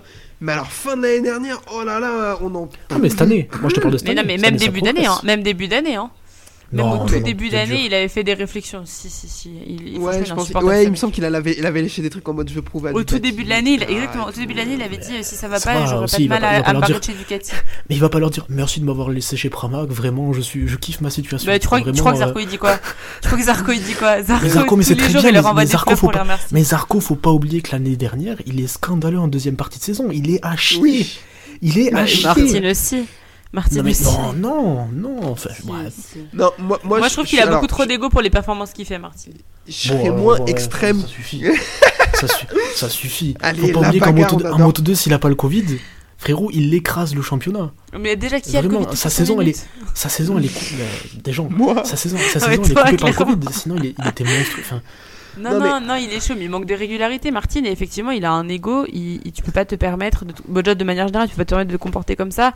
Mais en plus, euh, quand t'as pas cette Mais- mais régularité, il fait que des ouvrons le dossier il- Raoul il Fernandez, alors s'il vous plaît. Ouvrons le dossier Raoul Fernandez. Il il- Attends, bon moi, je voulais encore dire un truc Il roule pas, il vomit dans son casque. Et il est nul à chier. Mais vomir D'accord. dans ce casque, l'épisode c'est va pas. durer 7 heures. Il est blessé. Attends, je voulais dire un niveau, dernier il truc. est blessé. Il est pire blessé que Mir alors qu'il roule, qu'il tombe pas. Max, Il faut qu'on en parle de RNF. tu peux le mute, s'il te plaît. Tu peux le mute, il faut que je dise un Non, truc. non, non, non. Ah non, mais attends, faut qu'on parle de RNF aussi quand même. Parce que, Vas-y. oui, Non, roster mais frère, très on va sexy. pas y arriver. Ro- mais roster très sexy et tout, ça finit pas une course. Razlan Razali, il a passé son hiver tout nu, nanana. Mais frère, je pense qu'il a mis la doudoune Quechua, il a remis la parka par-dessus, il a mis la capuche, le bonnet, tout ce que tu veux. Il a même mis le plaid, hein. Le plaid euh, vendu par les influenceurs, là. Frérot, il est, mais c'est honteux, ça aussi. C'est gravissime. Bon, Max. Mec, il a mis est en 5 roule. points. Il a mis 5 points en 12 courses. Pardon, mais il est honteux, Fernandez. Faut qu'on en parle aussi, lui. Oui. Vas-y, Amélie. Non, moi je voulais juste te faire une, une remarque que, euh, que nous nous sommes faites avec mon papa ce week-end de se dire euh, euh, Bagnaia, il est 6 secondes devant, mais en plus le mec il ne force pas. C'est-à-dire jusqu'où est-ce que Bagnaia il pourrait aller si une fois il avait quelqu'un pour se battre à son niveau? Franchement, je, je Dans le gravier. juste. Ouais, potentiellement dans le gravier. Ça, c'est bien possible. En non, il est plus- plus en facilement plus- dans le gravier quand il a personne Bagnaia. Mais dans le sens où le mec est vraiment stratosphérique, il a des secondes et des secondes d'avance, personne peut concurrencer. Il gagne la sprint et le Grand Prix, et finalement, est-ce qu'il pourrait pas aller encore plus vite Juste il gère parce qu'il a aucune concurrence devant, quoi? Je trouve ça vraiment impressionnant en termes Non, de- je pense qu'il était, je pense qu'il était au taquet. Ah ouais, je pense qu'il est au taquet pas. parce que il a Bezzeki à son cul en sprint et il a Martin à son cul en course. Hein.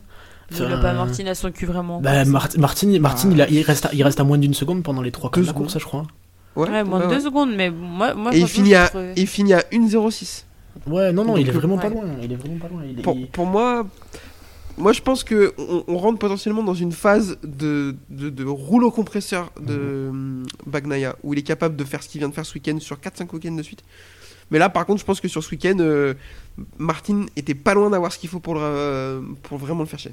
Ouais, Ah, bah, je j'ai pense pas l'impression qu'il il- était au max. Ils je pense qu'ils sont tous les deux à leur limite, c'est-à-dire que un plus et les deux, ben, on les connaît après, hein, ça peut très vite aller aussi dans le. Ouais. donc, euh, Messieurs, dames, il faut qu'on conclue, sinon cet épisode va durer 7 heures, mais c'était très drôle et intéressant, je pense pas, mais c'était drôle. Mais drôle, mais drôle.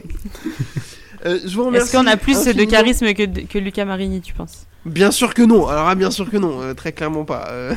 et Est-ce qu'on lance un Euh. avis de recherche pour Bezzeki le dimanche? Je pose une question. Je- Ah putain, Euh. la polémique Non, non, mais Qu'est-ce que vous en pensez? Non, mais qu'est-ce que vous en pensez de la polémique sur le Banyaya Betseki quelle polémique. Quelle Ah, polémique. vous avez pas lu ça? En gros, j'ai lu des articles qui disaient qu'il commençait euh, gentiment Ducati à gérer euh.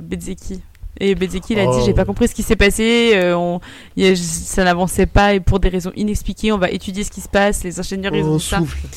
Arrête, j'adore cette, j'adore cette polémique. Je suis super la d'accord avec ça. On aime beaucoup le On la drama, mais juste, euh, il avait qu'à être là. Moi, quoi. je suis vraiment d'accord. Je suis vraiment d'accord qu'il nous empêche de gagner. Eh, Imagine, c'est vrai, c'est scandaleux. Je suis sûre que Euh, c'est vrai. Merci. merci beaucoup à tous les deux, c'était très très cool. Euh, je vous rappelle pour nous suivre sur les réseaux sociaux Twitter, la boîte à clapper et le groupe Facebook Le Nord MotoGP. Et pour nous écouter, je vous le rappelle pas, vous êtes là, c'est que vous savez, on n'a pas fait de points sur le championnat. Bagnaia est devant devant point Martin d'avance. 3, Zarco 4, vous avez rien besoin de savoir de plus. Euh, ça enchaîne tout de suite avec le Saxon Ring euh, ce week-end, donc euh, on essaiera d'être là. Et euh, encore merci, je vous fais des bisous, euh, Maxime Amélie. Bisous, mon Bisous. papa qui écoute l'épisode. Comment- Rappelle-moi son prénom. Patrice. Comme t'as dit bisous, bise papa à- au départ, frère. La bise à Patrice. Euh, merci de nous Et bisous, écouter, Kevin vraiment. et Maxime, accessoirement. qui, ne sont, qui ne sont Euh, pas mes papas. hein. Oh là, le coming out. Allez, bisous, hein. au revoir.